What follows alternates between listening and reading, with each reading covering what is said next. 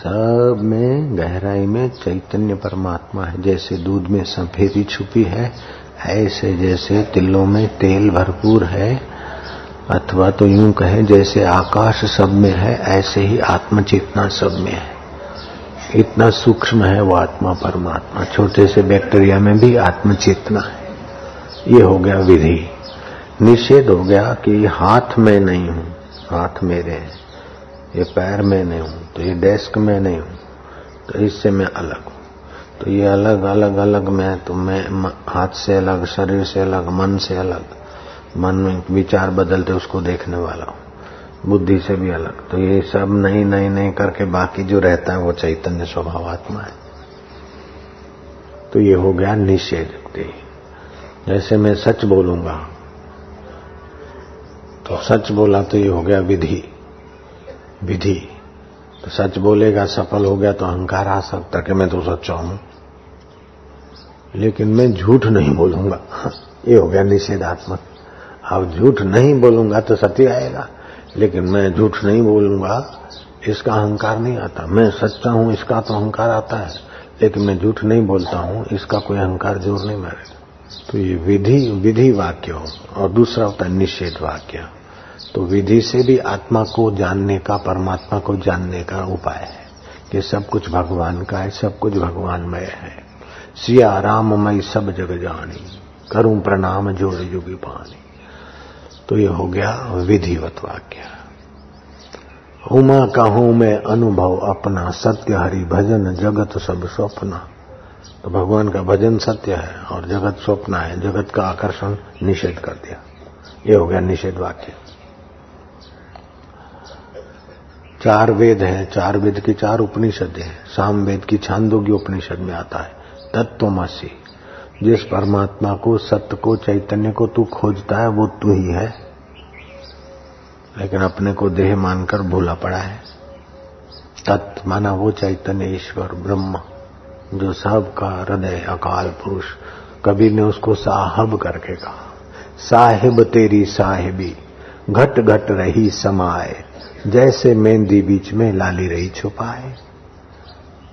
तो ये विधि वाक्य हो गया। और निषेध वाक्य कि यह तन विष की बेलरी, गुरु अमृत की खान। कबीर जी बोलते सिर दीजे सतगुरु मिले तो भी सस्ता जान। तो शरीर तो निषेध कर दिया, विष की बेल है, बढ़िया से बढ़िया खाओ फिर भी मलमूत्र बन जाता है, वमन करो तो गंदा हो जाए, एसिडिटी बन जाता है, नहीं हजम हुआ तो जहर बन जाता है, हजम हो गया तो मलमूत्र। और क्या होता है? तो शरीर पॉइजन बनाने की या तो मलमूत्र बनाने की फैक्ट्री है। यह तन विष की बेलरी है। तो इस शरीर को मैं मानने का निषेध हो गया, शरीर में आसक्त होना निषेध हो गया। यह तन विष की बेलरी, गुरु अमृत की खान। जिन्होंने आत्मा परमात्मा का अनुभव किया है, ऐसे गुरु अमृत की खान है। सिर दीजे सतगुरु मिले तो भी सस्ता जान। नानक ने कहा, कबीर जी ने एक वाक्य और कहा, कबीरा यह तन जात है, कबीरा यह तन जात है, राख सके तो राख। खाली हाथों वे गए जिनके करोड़ों और लाख। ये तन तो जाता है, लेकिन संपत्ति भी जो आती है वो तो भी वो भी तो छोड़ के जाना है। कबीरा यह तन जात है, राख सके तो राख। खाली हाथों वे गए जिनके करोड़ों और लाख। हाड बड़ा हरि भजन कर, द्रव्य बड़ा कछु दे, अकल बड़ी उपकार कर ले अपना दूसरों का, जीवन का फल ये है। कबीरा यह तन जात है, ये तो कहा कबीर ने। पानी केरा बुलबुला, ये शरीर क्या है? पानी केरा बुलबुला, माता पिता का पानी के एक बूंद तो है। पानी केरा बुलबुला ये मानव की जात, देखत ही छुप जात है जो तारा प्रभात। अभी तो हंस रहे थे, खेल रहे थे, ये कर रहे थे, और फोन आया कि साहब तो चले गए। अभी तो छाती ठोक के गए थे कि मैं बैठा हूं, कोई काम काज हो तो मुझे फोन करना। और दो दिन के बाद फोन किया तो बोले वो तो सेठ तो, तो चले गए। आज तो उनके कलश लेके हरिद्वार जा रहे हैं। अरे भाई दो दिन पहले तीन दिन पहले तो आए थे। बोले हाँ तो आए, हार्ट अटैक, अभी उनका कलश हरिद्वार लेके जाने का है। कबीरा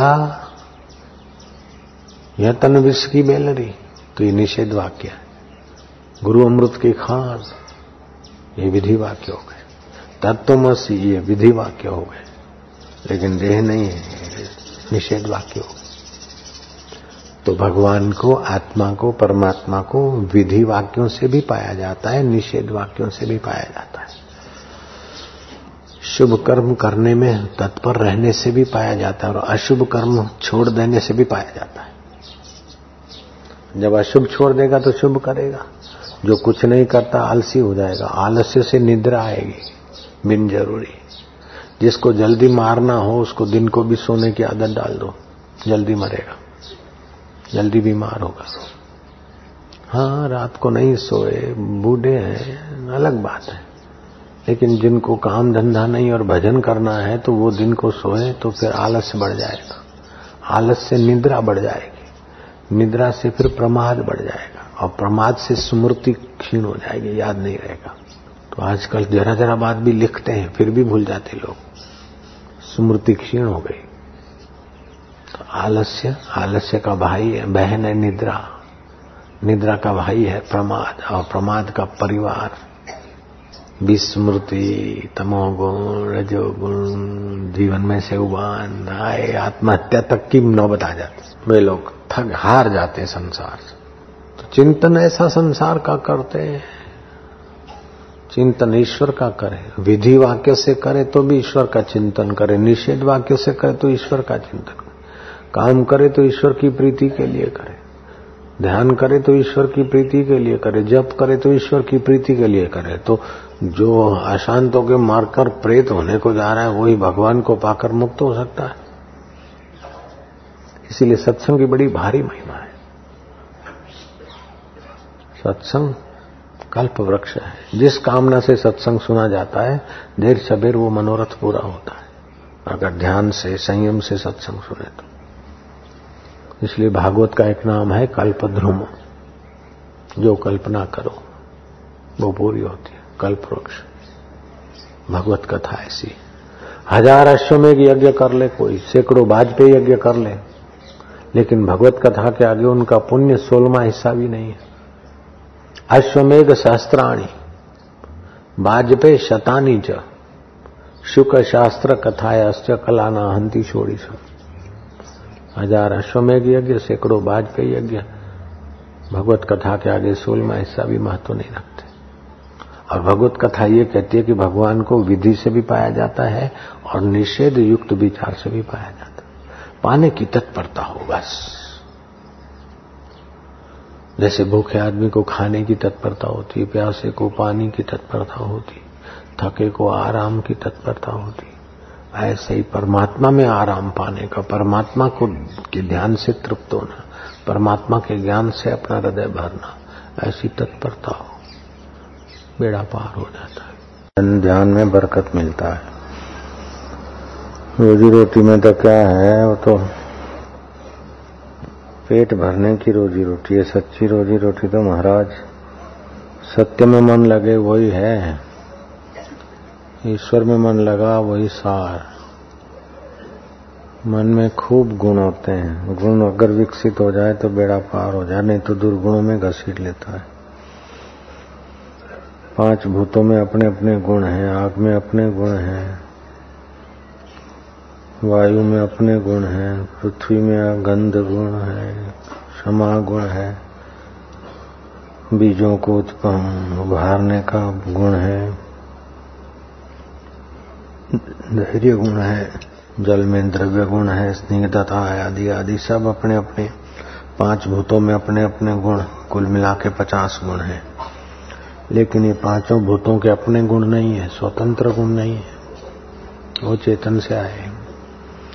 ऐसे किसी मनुष्य में क्षमा का गुण है, किसी में दान के उदारता का गुण है, किसी में सहिष्णु का गुण है, किसी में सेवा का गुण है, किसी में त्याग का गुण है, किसी में शौर्य का गुण है, किसी में बुद्धिमत्ता का गुण है, और छोटे मोटे हैं, लेकिन कोई गुण विशेष विकसित है।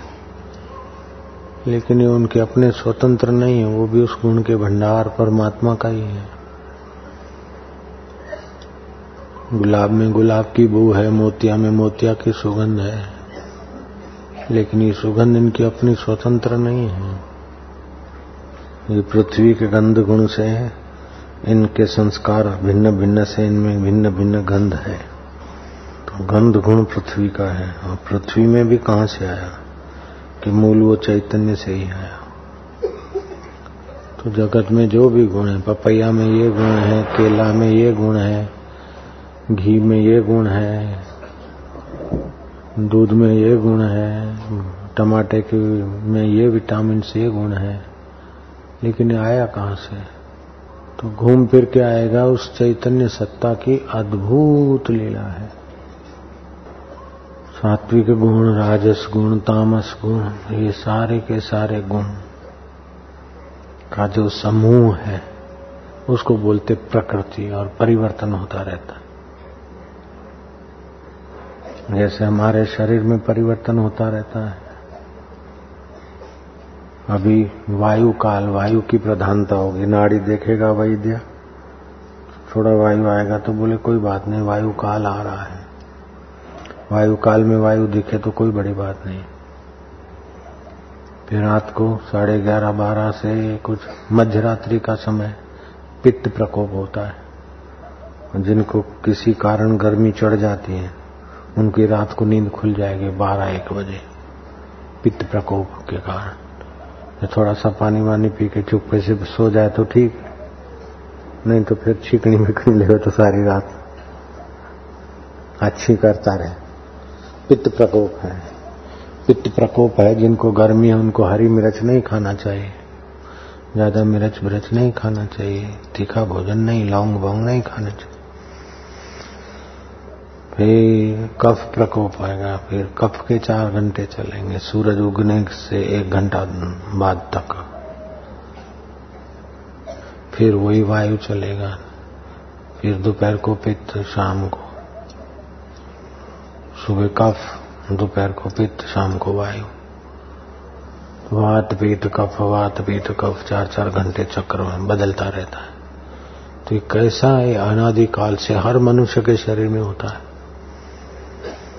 जैसा नियम कर लिया ऐसे तालबद्ध चलता रहता है। एक ऐसा कंप्यूटर है ईश्वर का, ये कंप्यूटर में प्रोग्राम डालते हैं, होता रहता है, ये होता है वो। लेकिन कंप्यूटर बनाने वाला दिमाग किसने बनाया? और जो दिमाग बना वो उसका, मनुष्य का शरीर का मूल बीज कैसा है? आंखों से दिखे भी नहीं, माइक्रोस्कोप से देखो तो सैकड़ों गुना बड़ा करके देखो तो जरा सा पूंछ वाला जंतु दिखता। चाहे बैल हो तो भी पूंछ वाला, मनुष्य है तो भी पूंछ वाला कीटाणु है। जो भी जीव है मां के गर्भ में बड़े होने वाले हैं वो सारे प्राणी पूंछ वाले दिखते हैं माइक्रोस्कोप में डाल के, ऐसा मैंने सुना है। और उसमें से फिर दो हाथ पैर वाला मनुष्य हो जाता है उसी पूंछ वाले जंतुओं में से। घोड़े की पूंछ वाला हो जाता है, हाथी की पूंछ वाला हो जाता है। तो ये सारी लीला के गुण कहाँ है? प्रकृति में। प्रकृति का अपना स्वतंत्र गुण है नहीं, प्रकृति जड़ है। तो गुण चेतन के हुए, तो वो चेतन कैसा सूक्ष्म है, कितना गुण, कितनी लीला। तो श्री कृष्ण में मुख्य चौसठ कलाएं विकसित हुई, सोलह कला और चौसठ विद्याएं पढ़ ली। राम जी में बारह कलाएं विकसित हुई। जीव जंतुओं में तीन कला होती है, दो कला होती है। ये जो पत्थर है उसमें परमात्मा की एक कला है, अस्तित्व, इसका होनापन है। ये सत्य स्वरूप की कला है परमात्मा की। पत्थर है, तोड़ डालो तो बालों के टुकड़े हैं, पीस डालो तो पत्थर का पाउडर है, फूंक दो तो वातावरण में चला गया, आंखों से ओझल हो गया, लेकिन है कहीं ना कहीं वो है पना। ये परमात्मा का अस्तित्व कला पत्थरों में, चट्टानों में, धरती में, ये भगवान की अस्तित्व कला है। जीव जंतुओं में, पेड़ पौधों में भगवान की दो कला है। एक तो उनका होना है, दूसरा वो खुराक खा सकते हैं, रस खींच सकते हैं। ग्राह्य कला है, अस्तित्व कला, ग्राह्य कला। जंतुओं में तीन कलाएं विकसित है उस परमात्मा की, अस्तित्व, ग्राह्य, स्थलांतर। होनापना, जीव जंतु भोजन भी करते, ग्राह्य शक्ति भी है, स्थलांतर कला।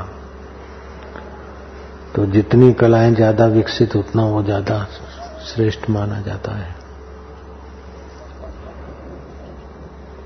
पक्षियों में चार कलाएं विकसित होती है, पशुओं में, पक्षियों में।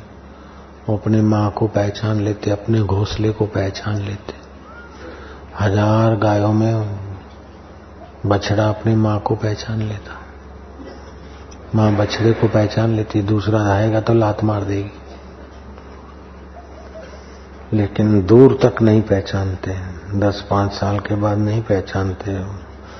बछड़ा हो चाहे पाड़ा हो, उसको पता नहीं कि मेरी बहन है। वो बहन के साथ, माँ के साथ संभोग कर लेते। तो उनकी वो चार कलाएं विकसित है। मनुष्य की पांच कलाएं विकसित है। वो आजीवन पहचान रखता है, ये मेरी माँ है, ये मेरी बहन है, ये मेरी जात है, ये फलाना है।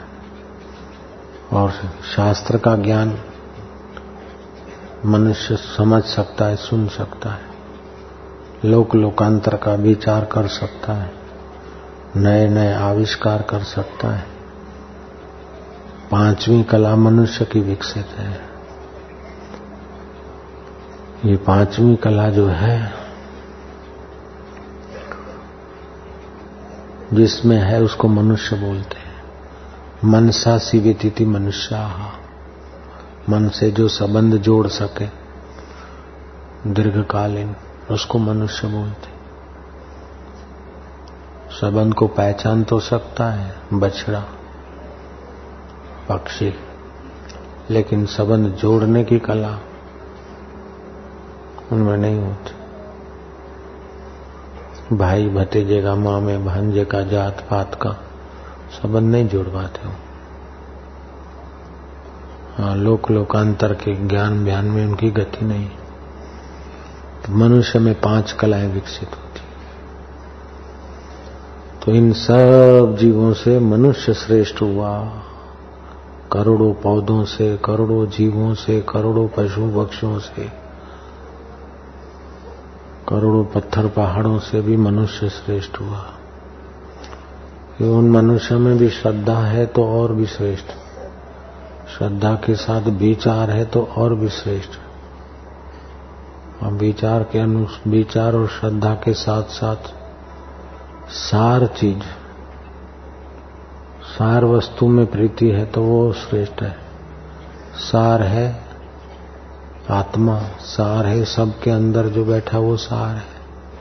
सार की प्रीति, सार की प्रीति कहो, परमात्मा की प्रीति कहो, नित्य सुख की प्रीति कहो, सच्चे सुख की प्रीति कहो, एक ही बात है।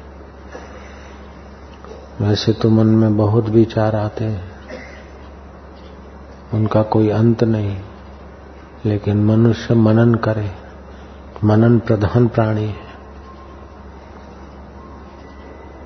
मनन प्रधान प्राणी प्राणी मनन करे कि हमको चाहिए क्या, जो चाहिए उसका मनन करे। एकांत कमरे में बैठ जाए, एकांत में घूमना, जो भी वृत्तियां हो रही है शांत हो जाए। धरती पे बैठे तो पंजे की अनामिका छोटी उंगली धरती पे लगाए, हे वसुंधरा जैसे तू यहाँ इस कमरे में, हे धरती जैसे तू यहाँ स्थिर है। वैसे तो धरती घूमती, लेकिन अपनी लौकिक ढंग से तो धरती स्थिर है। ऐसे ही मेरा मन स्थिर हो, मेरे विचार स्थिर हो। फिर सोचे कि ये चंचल मन कितनी कितनी कल्पनाएं करता है, कितनी कितनी इच्छाएं करता है, लेकिन चाहिए क्या। पत्नी चाहिए, पुत्र चाहिए, नौकरी चाहिए, प्रमोशन चाहिए, क्या चाहिए? तो क्या चाहिए खोजते खोजते पत्नी भी सुख के लिए चाहिए, नौकरी भी सुख के लिए चाहिए, प्रमोशन भी सुख के लिए चाहिए, शत्रु का गला दब जाए वो भी सुख के लिए चाहते हैं। तो सार खोजते खोजते आएगा कि सुख चाहिए। तो सुख कैसा चाहिए? एक दिन का चाहिए नहीं, साल भर का नहीं, सदा सुख चाहिए। किसी से मांगे तब हो कि स्वतंत्र हो, बोले स्वतंत्र हो, तो स्वतंत्र सुख और सदा सुख जिसको चाहिए वो कौन है?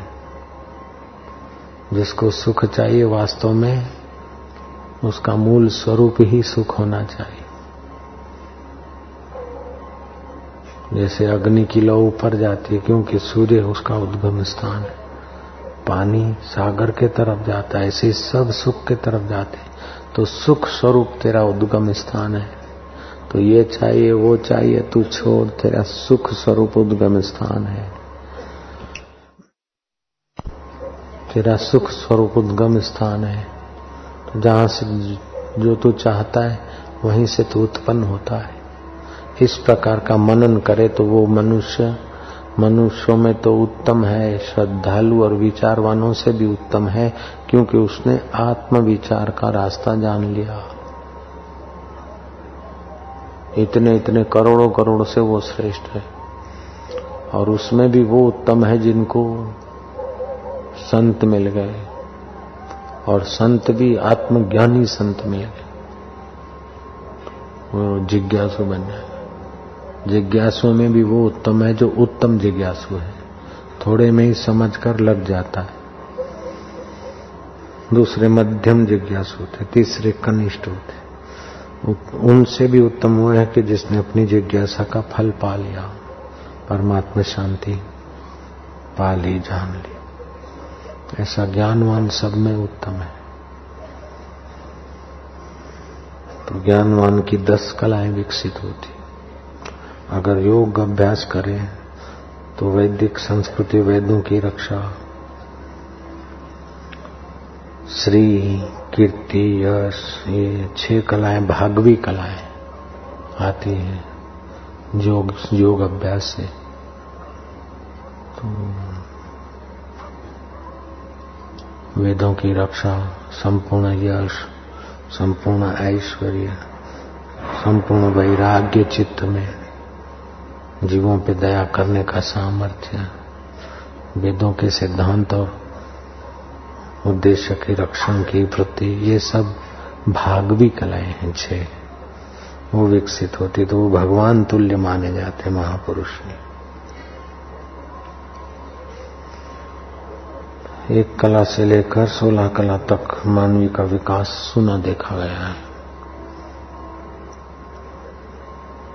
लेकिन मानवी इतर के लोगों का, जिनका तीन कला विकसित है, वो तीन में ही जीते, तीन में ही मर जाते। जिनकी दो कलाएं हैं वे जीव दो कला में ही जीते हैं पेड़, और दो कला में ही पूर्ण हो जाते।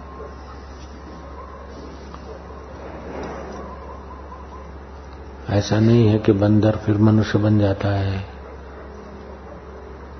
पेड़ फिर पक्षी बन जाते हैं, वो बन जाते तो फिर जन्म लेके फिर पेड़ पक्षी बन जाते, ये बात अलग है। पत्थर गल मिट के उनमें से घास बने, फिर दूध बने, फिर जंतु बने, वो अलग है। लेकिन वो उसी योनि में उनकी उतनी कला रहती। लेकिन मनुष्य मनुष्य योनि में पांच कला लेकर दस कला तक पहुंच सकता है। पांच कला तो मनुष्य शरीर की है। छह कला धारण कर सकता है श्रद्धावान, सात कला, आठ कला, नौ कला, दस कला पूर्ण तत्व का ज्ञान। योग अभ्यास करे तो सामर्थ्य ग्यारह कला, बारह कला, तेरह कला, ऐसे करके सोलह कला तक की यात्रा मनुष्य कर सकता है। दस कला यात्रा पूरी हो गई तो फिर मुक्ति हो गई, मुक्त आत्मा हो जाएगा। जितात्मना प्रशांतस्य परमात्मा समाहितो शीतोष्ण सुख दुखेषु।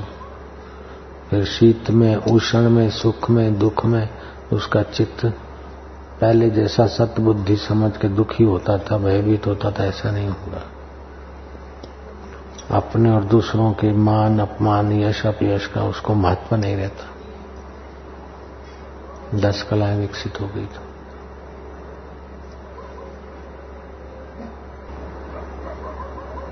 मन में नौ गुण है, विशेष खास करके वो विकसित होते जाए।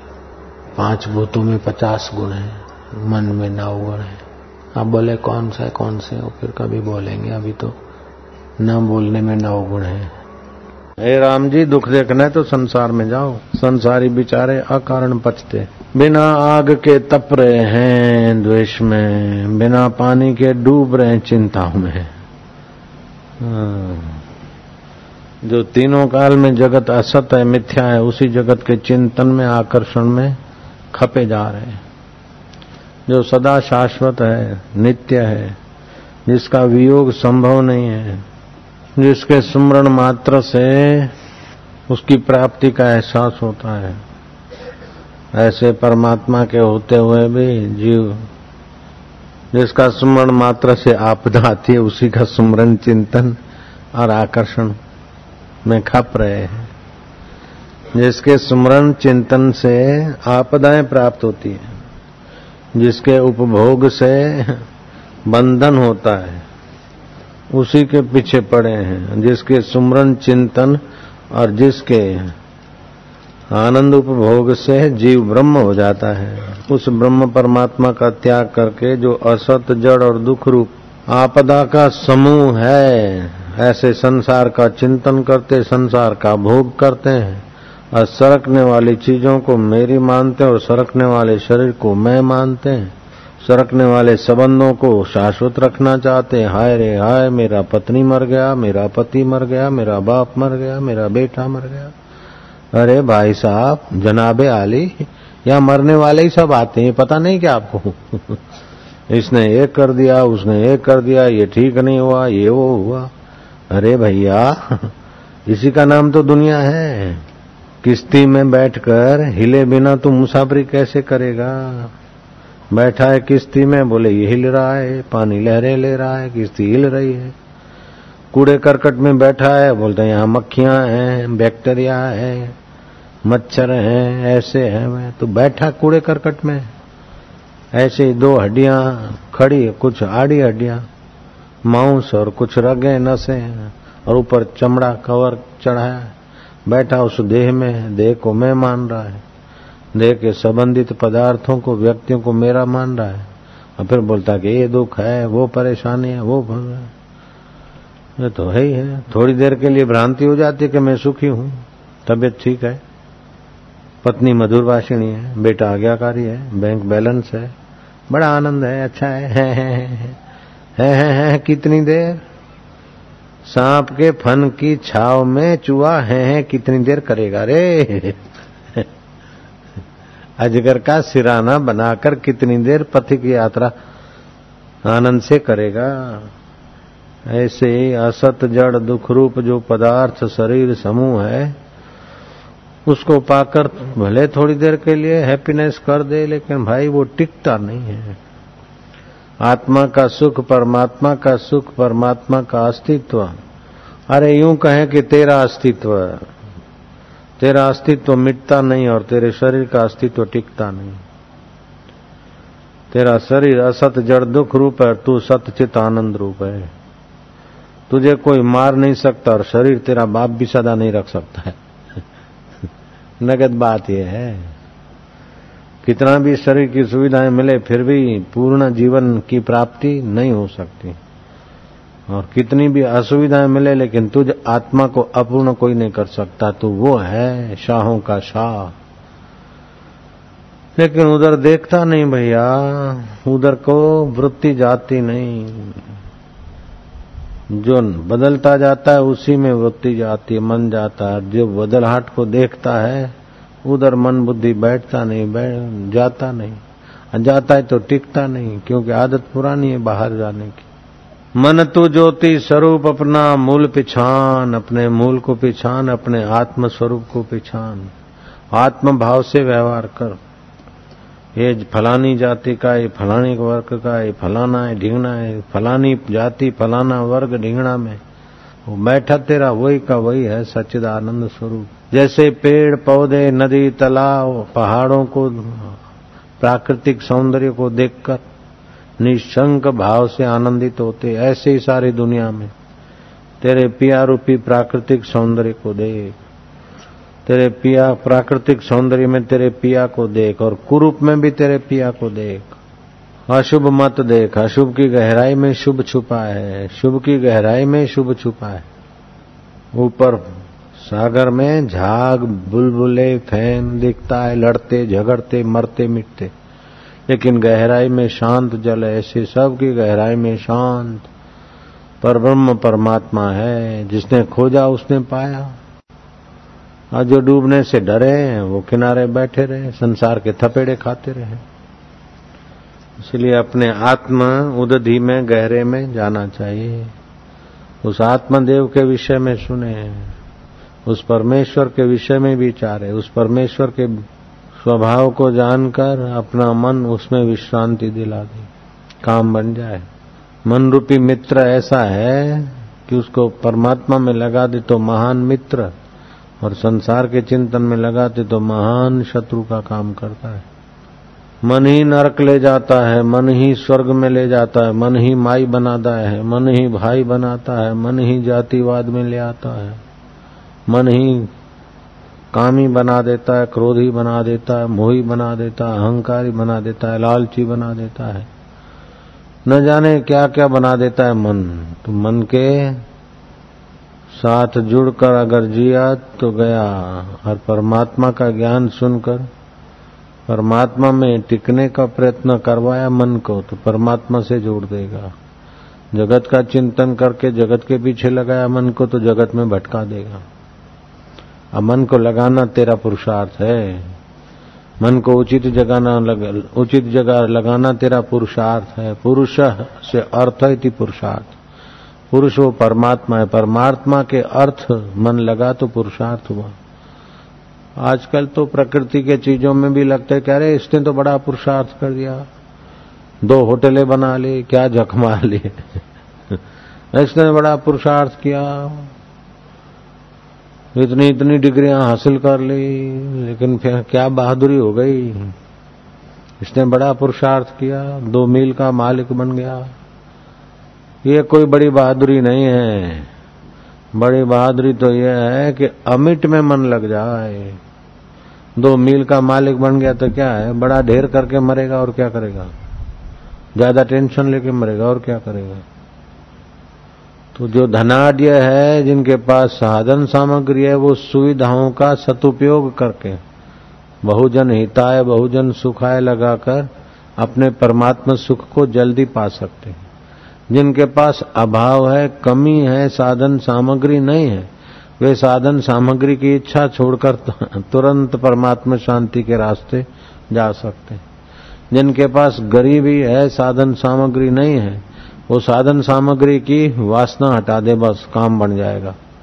और जिनके पास साधन सामग्री है, वो साधन सामग्री ईश्वर की प्रसन्नता के लिए उसका सदुपयोग करे, दोनों को फायदा होगा। होता क्या है कि जिनके पास साधन सामग्री होती है वो चाहिए और चाहिए और चाहिए और चाहिए, और जिनके पास नहीं है वो होने वालों को देखकर अपनी वासनाओं बढ़ा भड़काते रहते बढ़ाते रहते। धनी भी दुखी, निर्धन भी दुखी, पठित भी दुखी, अनपढ़ भी दुखी, माई भी दुखी, भाई भी दुखी, बालक भी दुखी, जुवान भी दुखी, कोई किसी में कोई किसी में। मानो दुख बनाने की फैक्ट्री बना लिया मन को। जो मन ब्रह्म स्वरूप में टिका सकता है उसी मन को ठीक संग नहीं मिला, ठीक चाल नहीं मिली तो वही मन कहीं का नहीं रखता है। हिमालय की तलेटी में पर्वत के निकट दीर्घ तपा तपस्वी तप करते थे। उनकी आज्ञाकारी पत्नी और दो बेटे थे, एक का नाम था पावक, दूसरे का नाम था पुण्यक। पावक जरा ज्ञानवान था पिता के नाम, पुण्यक जरा ऐसे ही था। समय आया और दीर्घ तपा ऋषि ने देखा कि आठ मास के शरीर का आयुष्य पूरा हो रहा है,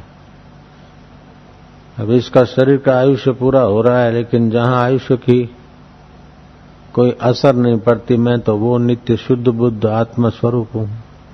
वो तो अपनी धारणा शक्ति थी, ध्यान था, अनुभव था। इंद्रियों को मन में, मन को बुद्धि में, बुद्धि को शांत स्वभाव ब्रह्म में। एक वो ब्रह्म द्वितीयो नास्ति, एक ही वो ब्रह्म परमात्मा है, दूसरा कोई सत्य सार नहीं। उस एक ब्रह्म परमात्मा में शांत हो गए, जैसे सांप केचुली छोड़ देता है। सांप को भी ऋषि पद्धति देते, ऋषि पांच, ऋषि जैसा साफ सुथरा रहता है। सांप को कभी गंदा नहीं देखा होगा। केचुली छोड़ देता, फिर उसकी फिक्र नहीं करता। ऐसे दीर्घ तपा ऋषि ने अपने देहाध्यास को, अपने शरीर को मैं मानने की गलती छोड़ दी और निश्चिंत नारायण स्वभाव में स्थित हो गए। कुछ दिनों के बाद पत्नी ने भी अपने पति के धर्म का अनुसरण करा और पति लोक को प्राप्त हुई। जहां पति की चित्तना ठहरी थी वहीं वो ठहरी। तो छोटा लड़का हाय पिता, हाय पिता, हे माँ, हे माँ करके रोने लगा। बड़ा परेशान हुआ, दुखी हो गया। लेकिन पावक ने कहा कि तू किसके लिए रोता है? अगर पिता के लिए रोता है, माता के लिए रोता है, तो अगले जन्म में तेरी माताएं तो बहुत हो गई। हिरणी तेरी माता थी, हिरण तेरा पिता था, उनके लिए रो ले। कुशारू देश में तू अमुक था, बंग देश में तू ऐसा बना, कहीं तू मेढक बना, कहीं तू हाथी बना, किसी देश में तू घोड़ा बना। एक बार तू गाय का बछड़ा बना था और दस महीने जिया और मर गया। मेरे और तेरे भी कई बार संबंध हुए, लेकिन तू तेरे मन के पीछे पीछे चल के अभी तक ये स्थिति में, और मैंने धीरे धीरे अपने मन को पिता के अनुरूप चलाया, अपने आत्मस्वरूप में। इसलिए मैंने तेरे कई जन्मों को देख लिया। रोना है तो इस बात का रो कि मनुष्य जन्म मिला और तू अपने मन को, अपने आत्म स्वरूप को जानने में नहीं लगाया।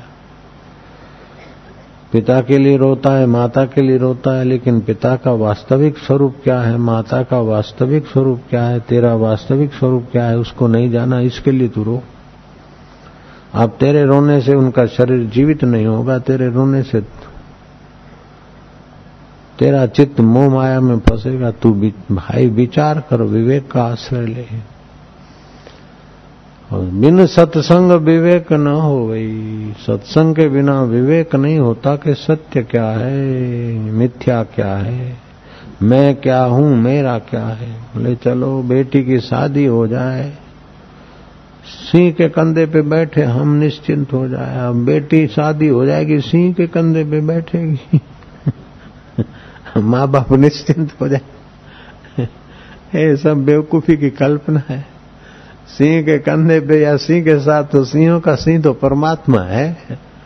बेटी को परमात्मा का ज्ञान हो जाए, परमात्मा में प्रीति हो जाए, तो तू निश्चिंत होगा। नहीं तो किसी की बहू बनेगी, किसी की देरानी बनेगी, किसी की जेठानी बनेगी, किसी की कुछ बनेगी, किसी की माँ बनेगी, किसी की मौसी बनेगी, किसी की भाभी बनेगी।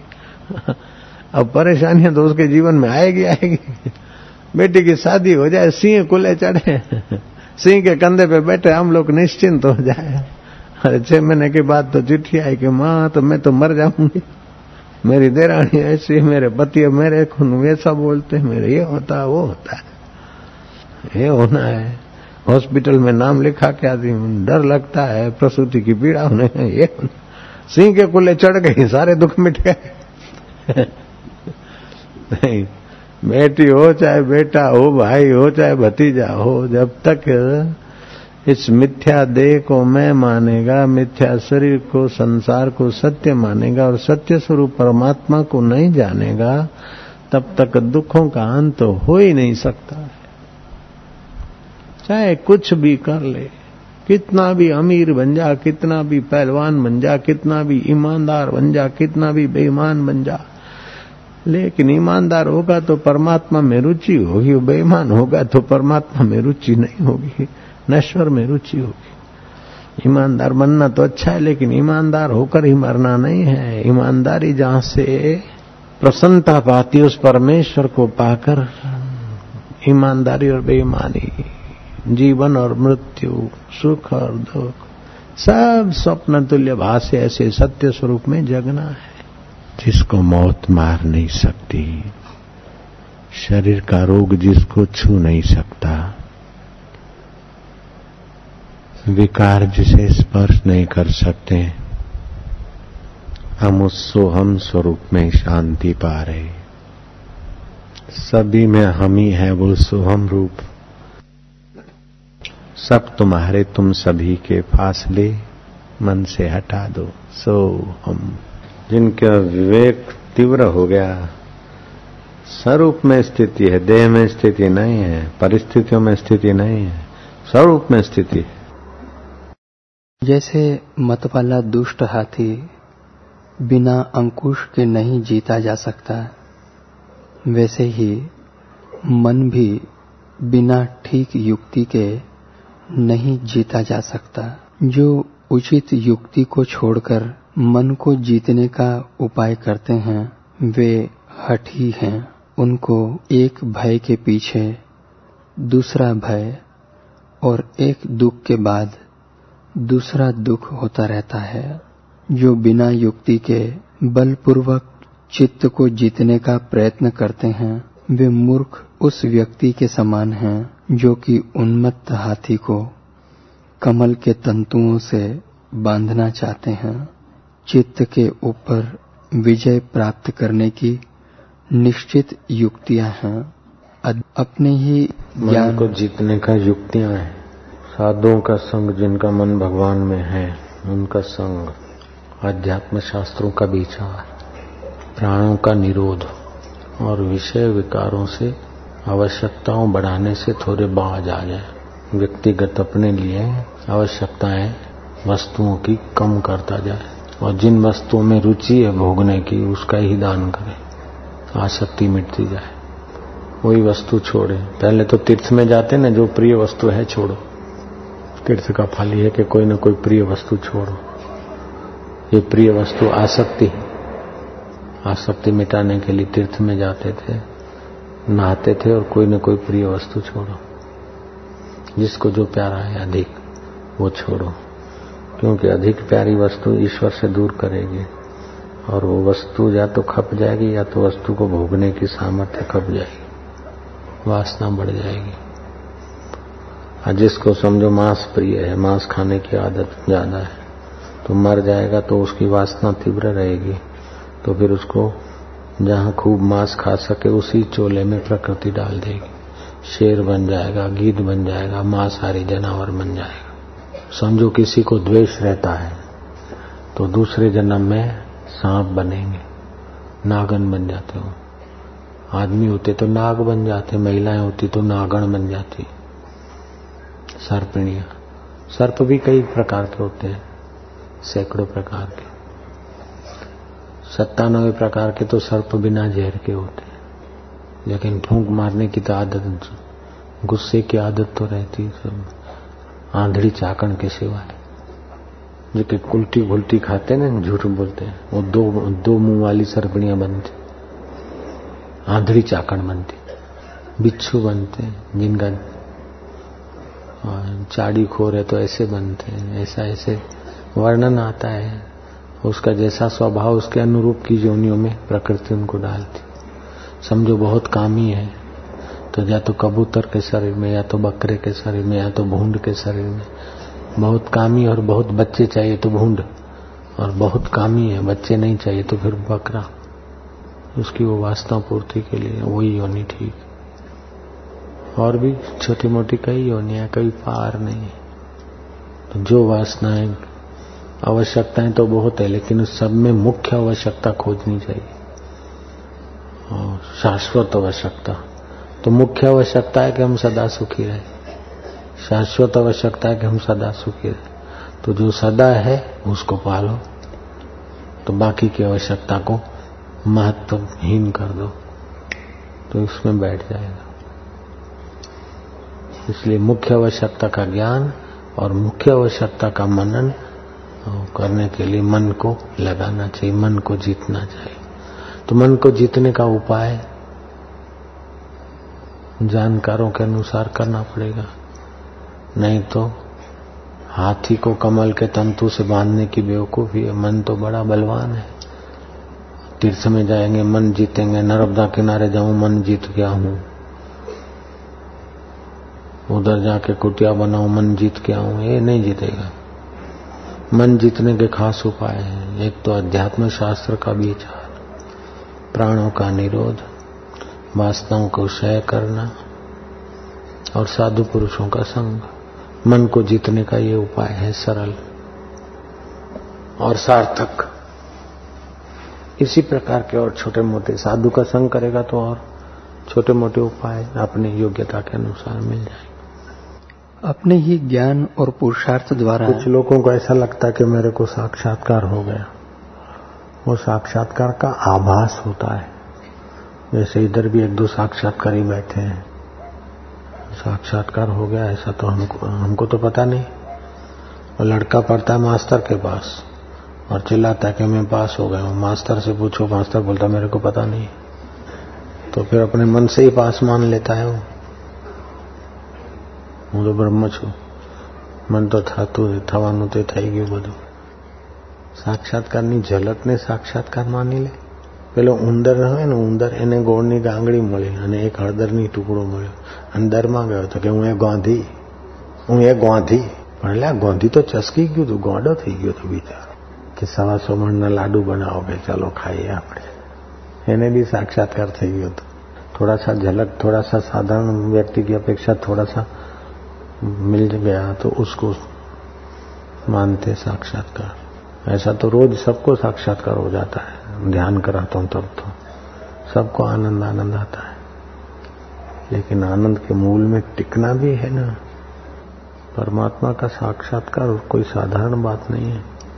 एक जन्म में हो जाए तो बहुत अच्छी बात है, अगर दो जन्म दस जन्म भी दाव पे लगते हैं तो सौदा सस्ता है। ये वो अनुभव है, ये वो चीज है। भगवान का दर्शन हो जाए तभी भी साक्षात्कार करना बाकी रह जाता है। भगवान का दर्शन तो शाकुनी को, दुर्योधन को, कई राक्षसों को, कंस के आदमियों को भी हो गया था। क्या हो गया? साक्षात्कार अलग बात है। मंथरा को भी राम जी का दर्शन हो गया था, जीसस का दर्शन जुडा को, जुडास को, यहूदा को हो गया था। तो जीसस का दर्शन, जीसस के क्रोस को लोग गले में पहनते भगवान की बात, जीसस खुद थे तो क्या हो गया, क्या मिल गया? साक्षात्कार वो है कि जहां पे कोई प्रकृति का घटना सत्य ना दिखे, ईश्वर ही सार दिखे और वो अपने से अभिन्न निमित्त उपादान दिखे, सारे सृष्टि का अभिन्न निमित्त उपादान दिखे, वह साक्षात्कार है। और इन आंखों से नहीं दिखता है, ज्ञान से समझ में आता है। जैसे मेरे को कोई बोले कि तुम महाराज मारवाड़ी हो, छन्ना जी, राघा जी, पटेल हो, तो मैं बोलूं नहीं। सब आदमी कसम खाए कि तुम छन्ना जी, राघा जी, पटेल, तो नहीं मैं तो नहीं हूं, मेरे को मैं कौन, मेरे को पता है। साक्षात्कार का मतलब यह कि ब्रह्मा जी भी संदेह ना कर सके। ब्रह्मा, विष्णु, महेश। मैं तो मन को जीतने की युक्तियां चार, फिर आगे क्या है? अपने ही ज्ञान और पुरुषार्थ द्वारा चित्त जितनी अच्छी तरह से शांत हो जाता है वैसा न तप से, न तीर्थ से, न विद्या से, न यज्ञ से और न किसी विशेष अनुष्ठान से हो सकता है। अपने इस, इस तरह मन जो परमात्मा में स्थिर हो जाता है वो यज्ञ करने से, तप करने से, धन से, दुनिया की चीजें पाने से वो सुख या वो ऊंचाई नहीं आती जो अपना चित्त चैतन्य में स्थिर करने से आता है। चक्रवर्ती राजा बनने से वो सुख नहीं मिलता, वो मंगल नहीं होता। सारे विश्व में प्रसिद्ध होने से भी वो फायदा नहीं होता जो अपना चित्त चैतन्य में स्थिर करने से होता है। विश्व के बड़े बड़े उद्योगों से दो क्षण परमात्मा में टिकना सर्वोपरि है। विश्व की तमाम संपत्तियों की अपेक्षा चित्त का परमात्मा में विश्रांति बड़ी संपत्ति है। एक महापुरुष बोलते थे कि परमेश्वर के लिए दुनिया को छोड़ना पड़े तो लात मार दे, छोड़ दे, लेकिन दुनिया के लिए भगवान को मत छोड़ना। भगवान के लिए दुनिया छोड़नी पड़े तो दो कौड़ी की समझ के छोड़ दे, लेकिन दुनिया के लिए भगवान का रास्ता मत छोड़ियो। अगर भगवान का रास्ता छोड़ दिया तो दुनिया की चीजें रहेगी नहीं और भगवान भी मिलेंगे नहीं, दोनों तरफ से रीते रह जाएंगे, ठगे रह जाएंगे। दुनिया के कारण दुनिया के स्वामी को छोड़ दिया तो दुनिया की चीजें तो रुकेगी नहीं, रहेगी नहीं, ठन ठन पाल हो जाएगा। और भगवान के लिए दुनिया छोड़ दी तो छोड़ गई, क्योंकि वो तो वैसे भी छूटने वाली है। तो भगवान को पाने के लिए दुनिया छोड़ दी तो छोड़ दी, वैसे भी कौन लेगा दुनिया को, तो भगवान भी मिलेगा और दुनिया भी पीछे पीछे चलेगी। भगवान भी मिल गए और दुनिया भी पीछे पीछे, और वहां तो भगवान भी नहीं मिले और दुनिया में भी कोई पूछे नहीं। अब पूछे तो अहंकार, ना पूछे तो विषाद। और भगवान मिल गए तो पूछे वाहवाही करे तो भी कुछ नहीं, निंदा करे तो भी कुछ नहीं। भगवान में तृप्त है, भगवान मड़ी जाते पछी ना मळे तो कशो वांधो नहीं, ना मळे तो कई वांधो छे नहीं, मिले तो दुर्भाग्य दुर्भाग्य है। अपने ही ज्ञान रूपी पुरुषार्थ से इच्छित वस्तुओं के त्याग से चित्त रूपी बेताल पर विजय प्राप्त होती है। विवेक द्वारा इस बात का निश्चय कर लेने पर कि मन आत्मा का ही अंश है और दृढ़ अभ्यास के द्वारा मन आत्मा के साथ एकता का अनुभव करता है। इच्छित वस्तु का त्याग करके जो विकार रहित स्थित हो जाता है वह मन को इस प्रकार जीत लेता है जैसे हाथी को अंकुश। मन की वासना नाम वाली चंचलता जो अविद्या है उसको विचार द्वारा नष्ट कर देना चाहिए। जो जो दूसरी वस्तुओं के प्रति वासना मन में उठे उस उसको त्यागने से अविद्या क्षीण हो जाती है। मन के जीतने की एक युक्ति यह है कि सब विषयों के प्रति अनास्था उत्पन्न की जाए।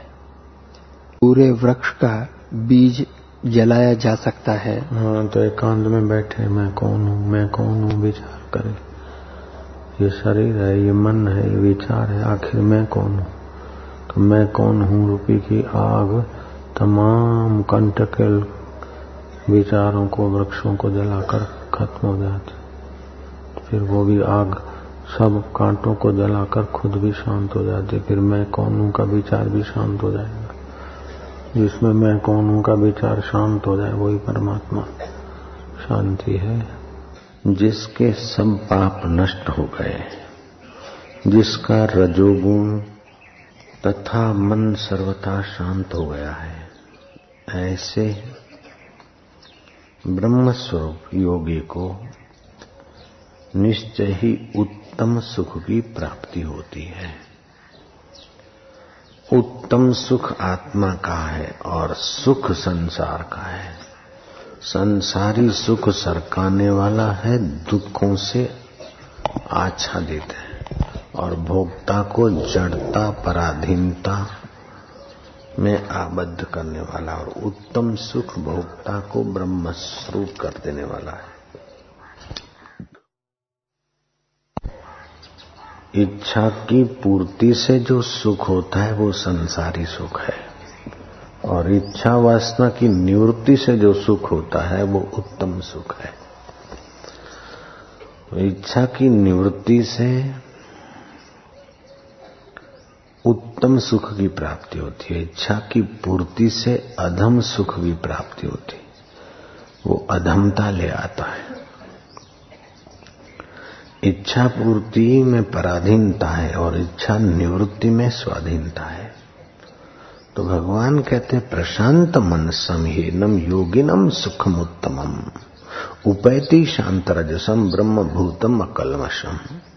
जिससे सब पाप नष्ट हो गए, देह को मैं मानना, जगत को सत्य मानना और वहां से सुख की खोज करना, ये सब पापों का मूल है। जिसने आत्मा को मैं माना है, इच्छा की पूर्ति नहीं इच्छा की निवृत्ति के रास्ते लगा है, उसके सारे पाप नष्ट हो जाते हैं। रजोगुण तथा मन उसका सर्वथा शांत हो गया है। ऐसे इस ब्रह्म स्वरूप योगी को निश्चय ही उत्तम सुख की प्राप्ति हो गई है। स्वर्ग का सुख भी उस योगी के आगे उत्तम नहीं है। चक्रवर्ती राजा होने का सुख भी उत्तम नहीं है। अभी योग वशिष्ठ में पढ़ा कि पाप संस्कार से, पाप वासनाओं से और पाप संस्कार से उपद्रव प्राप्त होते हैं, दुख प्राप्त होते हैं। पापी और विषय विकारी व्यक्तियों का संग अगर साधु भी करता है तो वह असाधु हो जाता है, और संसारी लोग भी साधु पुरुष का संग करते हैं तो उनमें भी सद्गुण आने लगते हैं। इसलिए संग की महिमा समझकर उत्तम संग करें। जिन्होंने उत्तम सुख पाया है ऐसे उत्तम पुरुषों का संग करें। अधम वासनाओं को पूरा कर करके जो अधम योनियों में गए ऐसे व्यक्तियों के जीवन से सीख ले ले, और उत्तम सुख को पाने के लिए जिन्होंने उत्तम चेष्टा की और उत्तम सुख को पाकर उत्तम गति को प्राप्त किए ऐसे साधु पुरुषों का संग करें। साधु भी अगर नीच वृत्तियों में फंसे व्यक्तियों के संग में आते हैं तो साधु भी असाधु हो जाता है, और असाधु भी उत्तम पुरुषों के संग में आता है तो धीरे धीरे वो साधुत्व को पा लेता है। जिसने परम कार्य साधा उसको साधु कहते हैं। साध्यन्ते परम कार्यमिति साधु। तो संकल्प निवृत्ति, शांति, उसमें पराधीनता नहीं है, और संकल्प की पूर्ति करने में अशांति भी है और पराधीनता भी है। सुख की अपेक्षा शांति बहुत सुखदायी है। सुख तो थोड़ी देर मिलेगा फिर भोक्ता को क्षीण कर देगा, लेकिन शांति भोक्ता को भगवत सुख से संपन्न कर देगी। तो सुख की अपेक्षा शांति ज्यादा हितकारी है और गहरी सुखकारी है। लेकिन शांति में भी रमण ना करे तो स्वाधीन स्व के अनुभव में जग जाएगा। विवेकानंद बोलते थे कि तुम जो मुझे देखते हो वो मैं नहीं हूं, जो तुम मुझे देख रहे हो वो मैं नहीं हूं, जो तुम मुझे मानते हो वो भी मैं नहीं हूं।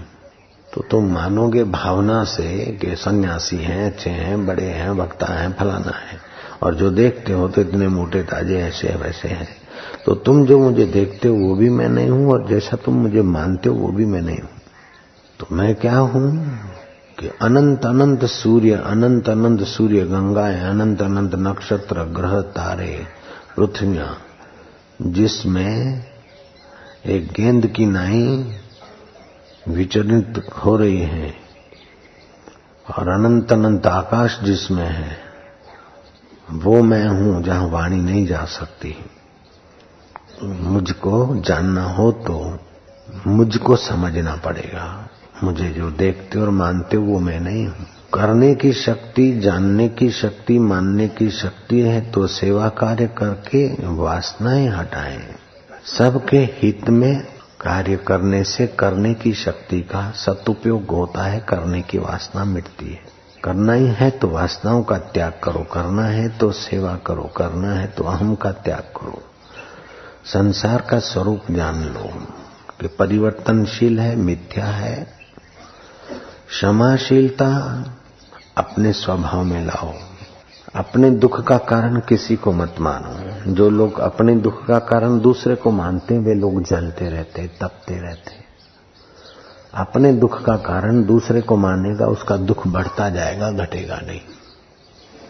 अपने दुख का कारण अपना अज्ञान है, अपने दुख का कारण अपनी नासमझी है, अपने दुख का कारण अपने कर्म है। जो लोग अपने दुख का कारण दूसरे को मानते उनके चित्त में द्वेष बना रहेगा, वे तपते रहेंगे, जलते रहेंगे, पचते रहेंगे, फिर ऐसे पचन और जलन में क्रैक हो जाएंगे। तो अपने दुख का कारण दूसरे को मानने वाला आदमी हिंसक हो सकता है, निंदक हो सकता है, दुखी होगा।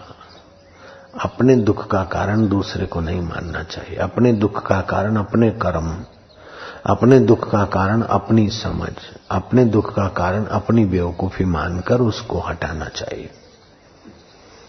जो दूसरों को अपने दुख का कारण मानते हैं उनकी बेवकूफी बढ़ती है, उनका दुख बढ़ता है, उनकी हिंसा और अशांति बढ़ती है। को काहू को नहीं सुख दुख करी दाता, निज कृत कर्म भोगत हिमराता। कोई किसी के दुख सुख का कारण नहीं, अपने ही कर्म अपने ही विचार। जिसको देखकर तुम दुखी हो तो ये मेरे ऐसे हैं, शत्रु हैं, वो किसी के लिए तो हितकारी है। जिनका जैसा भाव करनी आपो आपनी के नेड़े के दूर। तो हमारे ही पुण्य कर्म उसके अंतःकरण में हमारे लिए सद्भाव पैदा कर देते हैं, हमारे ही पाप कर्म सामने वाले के द्वारा ऐसी चेष्टा करते हमारा कोई दुख देने वाला नहीं। दूसरे को दुख देने वाला मानने से दुख बढ़ेगा घटेगा नहीं, हिंसा का भाव बढ़ेगा, क्रूरता बढ़ेगी, अशांति बढ़ेगी, पाप ताप बढ़ेगा, अशुद्ध असाधुता ही बढ़ेगी। इसलिए दुख का कारण दूसरे को नहीं मानना चाहिए। अपने स्वभाव में क्षमाशीलता लाएगा तो शांति रहेगी, अपने स्वभाव में बदला लेने की भावना होगी तो हिंसा बढ़ेगी, अशांति बढ़ेगी। राग आदमी को पराधीन कर देता है और द्वेष आदमी को हिंसक बना देता है। इसलिए किसी भी वस्तु व्यक्ति से राग न करे, पराधीन बन जाओगे। द्वेष भी ना करे, हिंसक बन जाओगे, क्रूर बन जाओगे। तो ये राग और द्वेष करने की शक्ति है, तो राग को द्वेष को निवृत्त करने में लगाओ। जानने की शक्ति है तो शांत स्वरूप ईश्वर को जान, मानने की शक्ति है तो अपने आप को मानो जानो। द्वेष का नाश करना हो तो क्रोध छोड़ो, क्षमाशीलता का गुण लाओ। अगर क्षमाशीलता आएगी तो हिंसा अहिंसा में बदल जाएगी, क्रोध प्रेम में बदल जाएगा, द्वेष शांत हो जाएगा। क्षमाशीलता का सद्गुण अहिंसा को उभारेगा, अहिंसा प्रेम से अभिन्न कर देगी, प्रेम की अभिव्यक्ति करेगी, नित्य नवीन रस की अभिव्यक्ति करेगी। तो करना है तो क्षमा करो, द्वेष ना करो। जानना है तो परमेश्वर को जानो। इसने क्या खाया, उसने क्या बोला, इसने क्या किया, उसने क्या किया, इस चक्कर में जानकारी को नष्ट मत करो। इंद्रियगण ज्ञान में संदेह हो सकता है, ये ठीक है कि नहीं, आकाश ऐसा है कि नहीं। इंद्रिय ज्ञान में संदेह हो सकता है, मन के ज्ञान में संदेह हो सकता है, बुद्धि के ज्ञान में संदेह हो सकता है, लेकिन स्व के ज्ञान में संदेह नहीं। मैं हूं कि नहीं उसमें संदेह नहीं होता, भगवान है कि नहीं इस संदेह हो सकता है, पुण्य का फल मिलता है कि नहीं इसमें संदेह हो सकता है, पाप का फल भोगना पड़ेगा कि बच जाएंगे उसमें संदेह हो सकता है। इंद्रिय ज्ञान बुद्धिगत ज्ञान में संदेह हो सकता है, लेकिन स्व के ज्ञान में संदेह नहीं हो सकता। जिस ज्ञान में संदेह नहीं हो सकता उस ज्ञान स्वरूप को जानो। करने की शक्ति है, जानने की शक्ति है, तो जिसमें संदेह नहीं होता उस स्व को जानो कि मैं कौन हूं, मैं हूं कि नहीं इसमें संदेह नहीं होता, मैं तो हूं। तो जिसमें संदेह नहीं है उसको जानो। जानने की शक्ति का सदुपयोग है। मन मनन करता है तो जिससे मनन बदल जाता है। मन में नौ गुण है। एक तो मन में धैर्य का गुण है, उसको बढ़ाना चाहिए। दूसरा मन में तर्क का वितर्क का गुण है, ये क्यों, ये कैसे कैसे, तर्क कुतर्क में मन कुशल है। तीसरा मन में गुण है स्मरण का, हाँ ये स्मरण किया, पढ़ा फिर स्मरण किया, तो स्मृति का गुण भी मन में है। भ्रांति भी मन में होती है, रस्सी को सांप मान के डर जाएगा, मरुभूमि को पानी मान कर नहाने को चला जाएगा। हम भी एक बार गए थे। भ्रांति का गुण। फिर मन में कल्पना करने की योग्यता है, और कवि लोग कल्पना का फायदा उठाते हैं और अच्छी अच्छी कविताएं बना लेते हैं। लेखक लोग कल्पना का फायदा उठाते हैं, ये मानसिक फायदा है, अच्छे अच्छे लेख बना लेते हैं। नाटक वाले भी ये जो फिल्म बनी है ये मन के कल्पना के गुण का ही फायदा उठाते। जो पिक्चरें देखते लोग लाखों करोड़ों रुपए जो कमा लेते हैं, तो मूल में तो वो कहानी लिखने वाले की कल्पनाएं होती। तो मन में कल्पना का गुण होता है। साथ साथ में मन में क्षमा का छठा गुण भी है। क्षमा का गुण बढ़ाएगा तो हिंसक प्रभाव स्वभाव शांत हो जाएगा।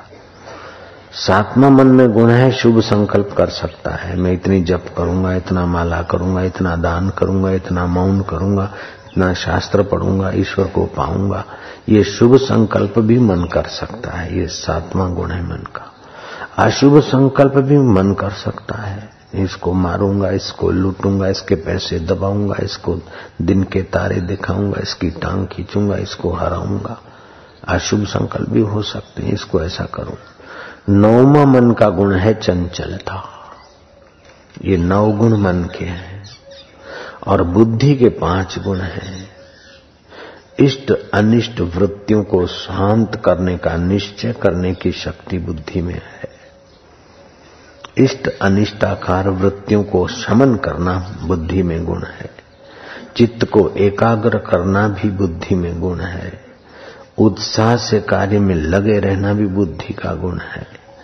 संदेह करना और संदेह की निवृत्ति करने का सामान जुटाना भी बुद्धि का काम। और निश्चय करके निर्विकार नारायण में टिक जाना भी बुद्धि में छुपा हुआ शुद्ध गुण है। तो पांच बुद्धि के गुण, नौ मन के गुण हैं। लेकिन वे सारे गुण जहां से आते वो गुण निधान स्वतः सिद्ध अपना आपा है, जिसमें कभी संदेह नहीं होता।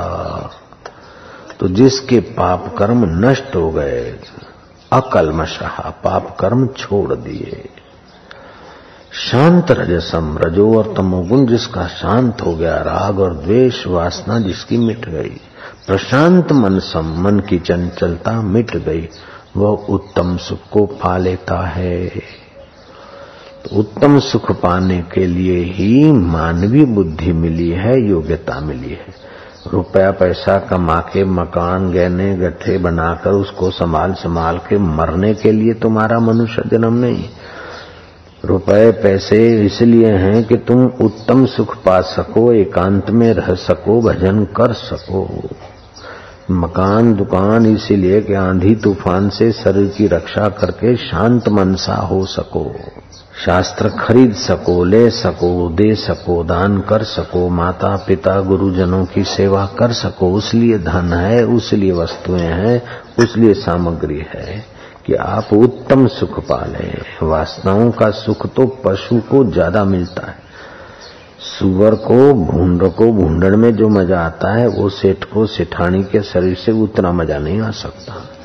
जितनी हल्की योनियां उतना विकारी सुख का एहसास ज्यादा होता है। जितना हल्का मन उतना विकारों का सुख ज्यादा आता है। जितना ऊंचा मन होगा उतना विकारों का सुख हल्का हो जाएगा। जितना हल्का मन होगा तुच्छ सुख उतना ही भारी लगेगा। कुत्ते को झूठी जलेबी से जो मजा आएगा वो तुमको झूठी जलेबी से उतना मजा नहीं आएगा। कुत्ते को कुतिया से जो मजा आएगा तुमको ऐसा किसी विकार भोगने से वैसा सुख नहीं आएगा। तुम्हारे स्वास्थ्य जात पात के स्वभाव के अनुकूल होंगे, तभी उनसे तुम विकारी सुख भोग सकते। कुत्ता तो किसी की कुत्ती से विकारी सुख का एहसास ज्यादा कर सकता है। ऐसे ही और भी योनियां मान लो। तो मनुष्य ये विषय सुख को, इच्छा पूर्ति के सुख को पाकर सुखी हो गया तो कोई बहादुरी नहीं की, अपितु पशुओं के रास्ते गया। लेकिन इच्छा निवृत्ति करके उत्तम सुख को पाया तो वह उत्तम मनुष्य साधुताई को पा लिया। तो साधु के संग से नीच सुखों में भटकने वाला भी उत्तम गति के रास्ते चलता है, और जो नीच सुखों के पीछे जा रहे हैं उनका संग साधु भी करता है। तो पाप दोष से उपद्रव पैदा होते, उसके बुद्धि में भी हल्के निर्णय आ जाते। तो बुद्धि के पांच सद्गुणों का फायदा उठाना चाहिए, मन के नौ गुणों का फायदा उठाना चाहिए, और फिर ये मन के और बुद्धि के गुण जहां से आते उस गुण निधान में शांत होकर मुक्त आत्मा होना चाहिए। वशिष्ठ बोले, हे महादेव, जो कुछ मैं पूछता हूँ उसे प्रसन्न बुद्धि हो, उद्वेग को त्याग कर शीघ्र ही कहिए।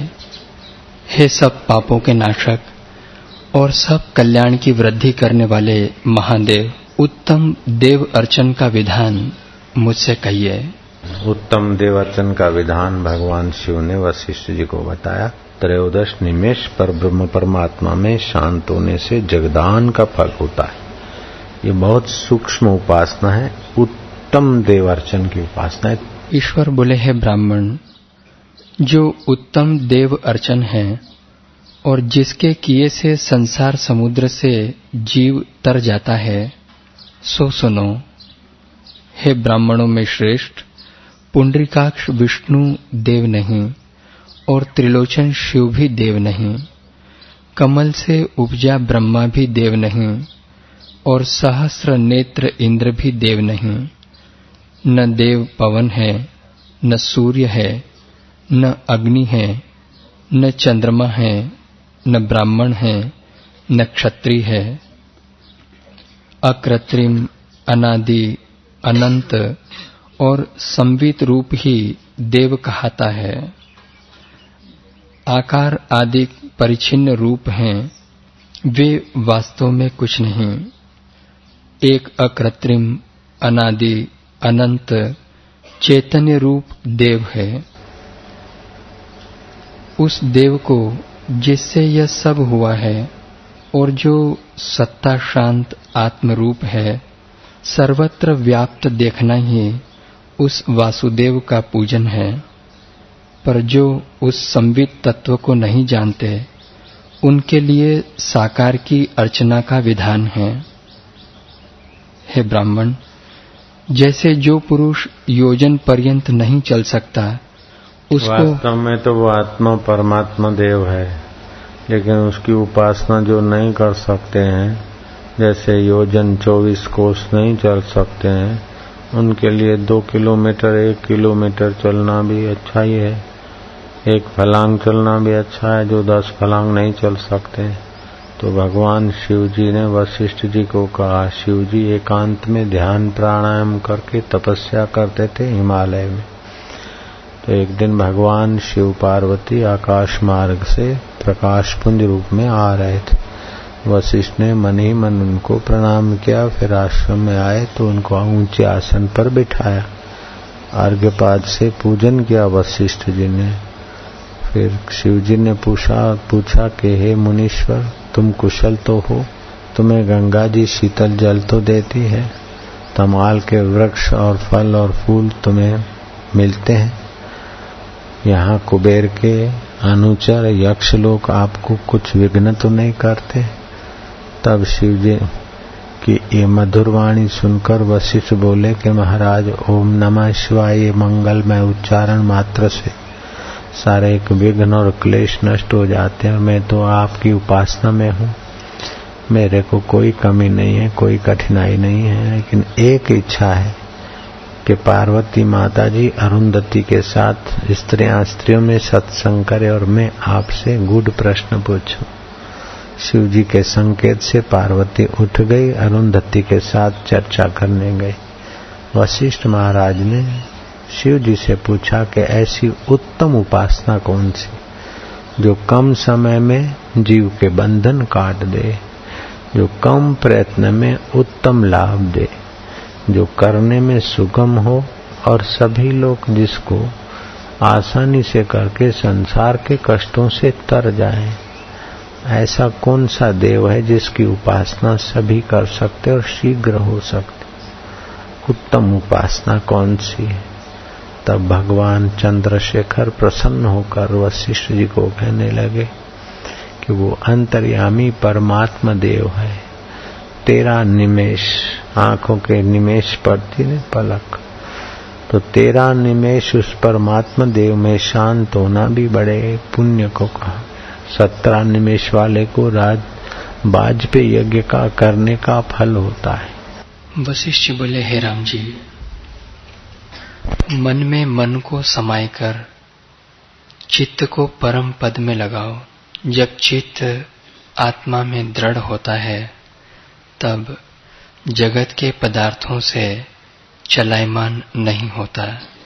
हे मुनीश्वर, मन रूपी कुलाल है और वृत्ति रूपी मृत्तिका है, उस मन से वृत्ति क्षण में अनेक आकार धरती है। जैसे मृत्तिका कुलाल द्वारा घट आदि अनेक आकार को धरती है, तैसे ही निश्चय के अनुसार वृत्ति अनेक आकारों को पाती है। हे राम जी,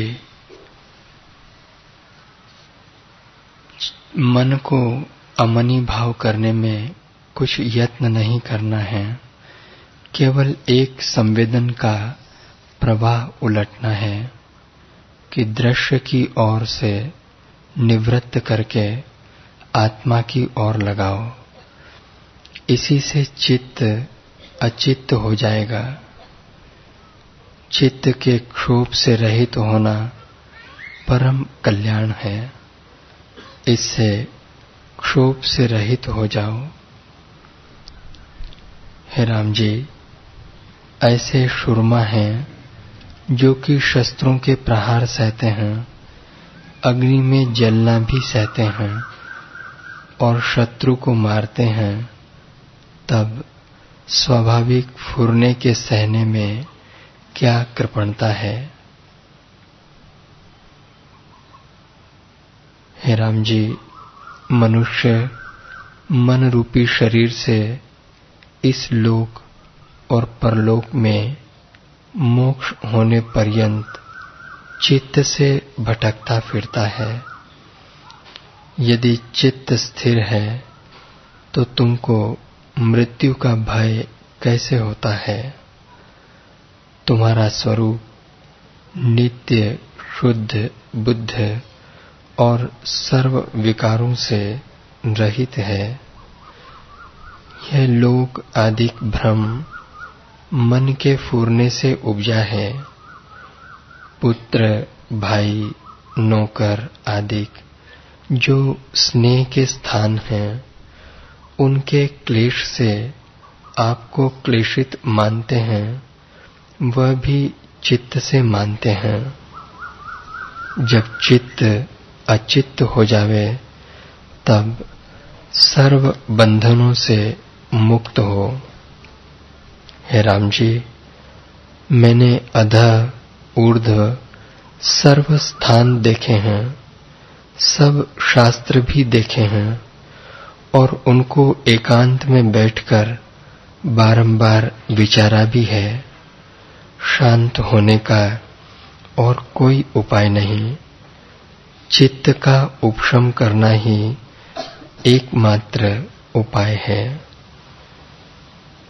जब तक चित्त दृश्य को देखता है तब तक शांति प्राप्त नहीं होती, और जब चित्त उपशम होता है तब उस पद में विश्राम होता है जो नित्य शुद्ध और सर्वात्मा है।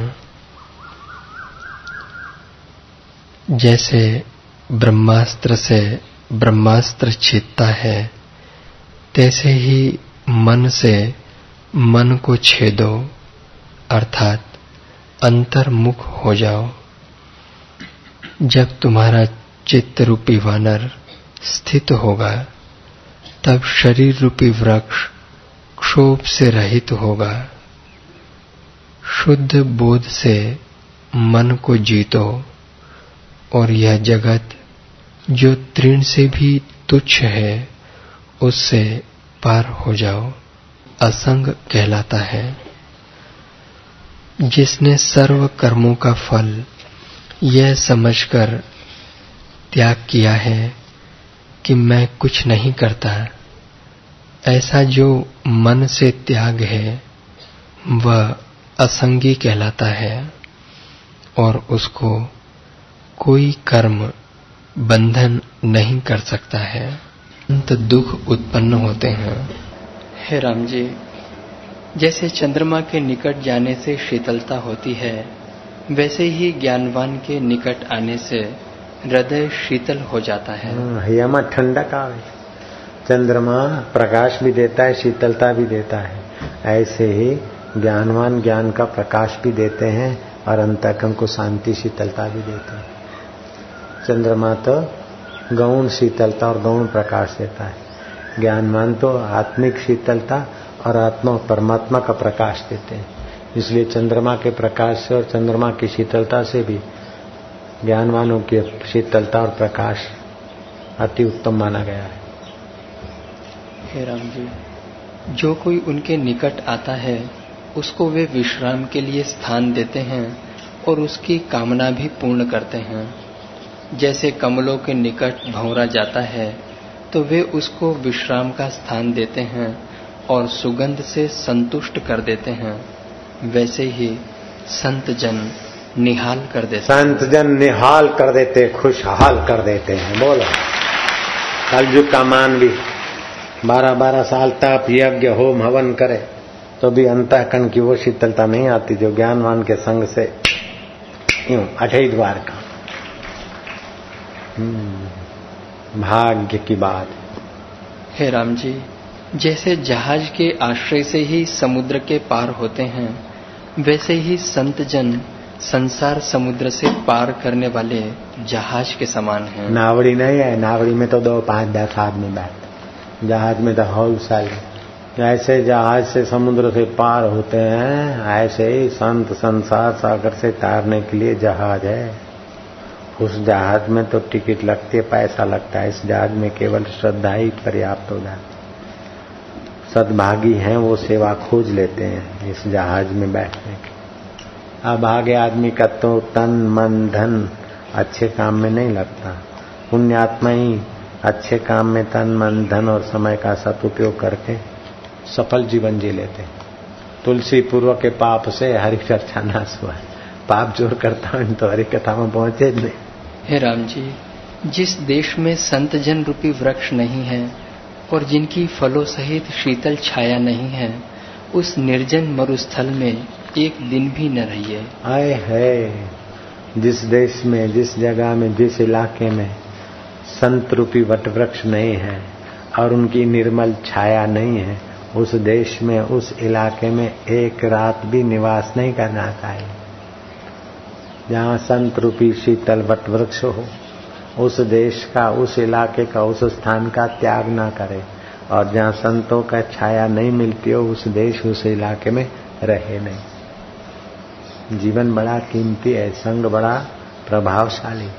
हे राम जी, राम जी के गुरु कहते वशिष्ठ महाराज, जिस देश में, इस इलाके में संत रूपी वटवृक्ष नहीं है और उनकी शीतल छाया नहीं है, जैसे मरुभूमि में छायादार वृक्ष नहीं है तो मरुभूमि में तप के मरेगा, ऐसे जीवन में संत रूपी शीतल छाया नहीं तो अंतरात्मा तप तप के संसार में पच मरेगा।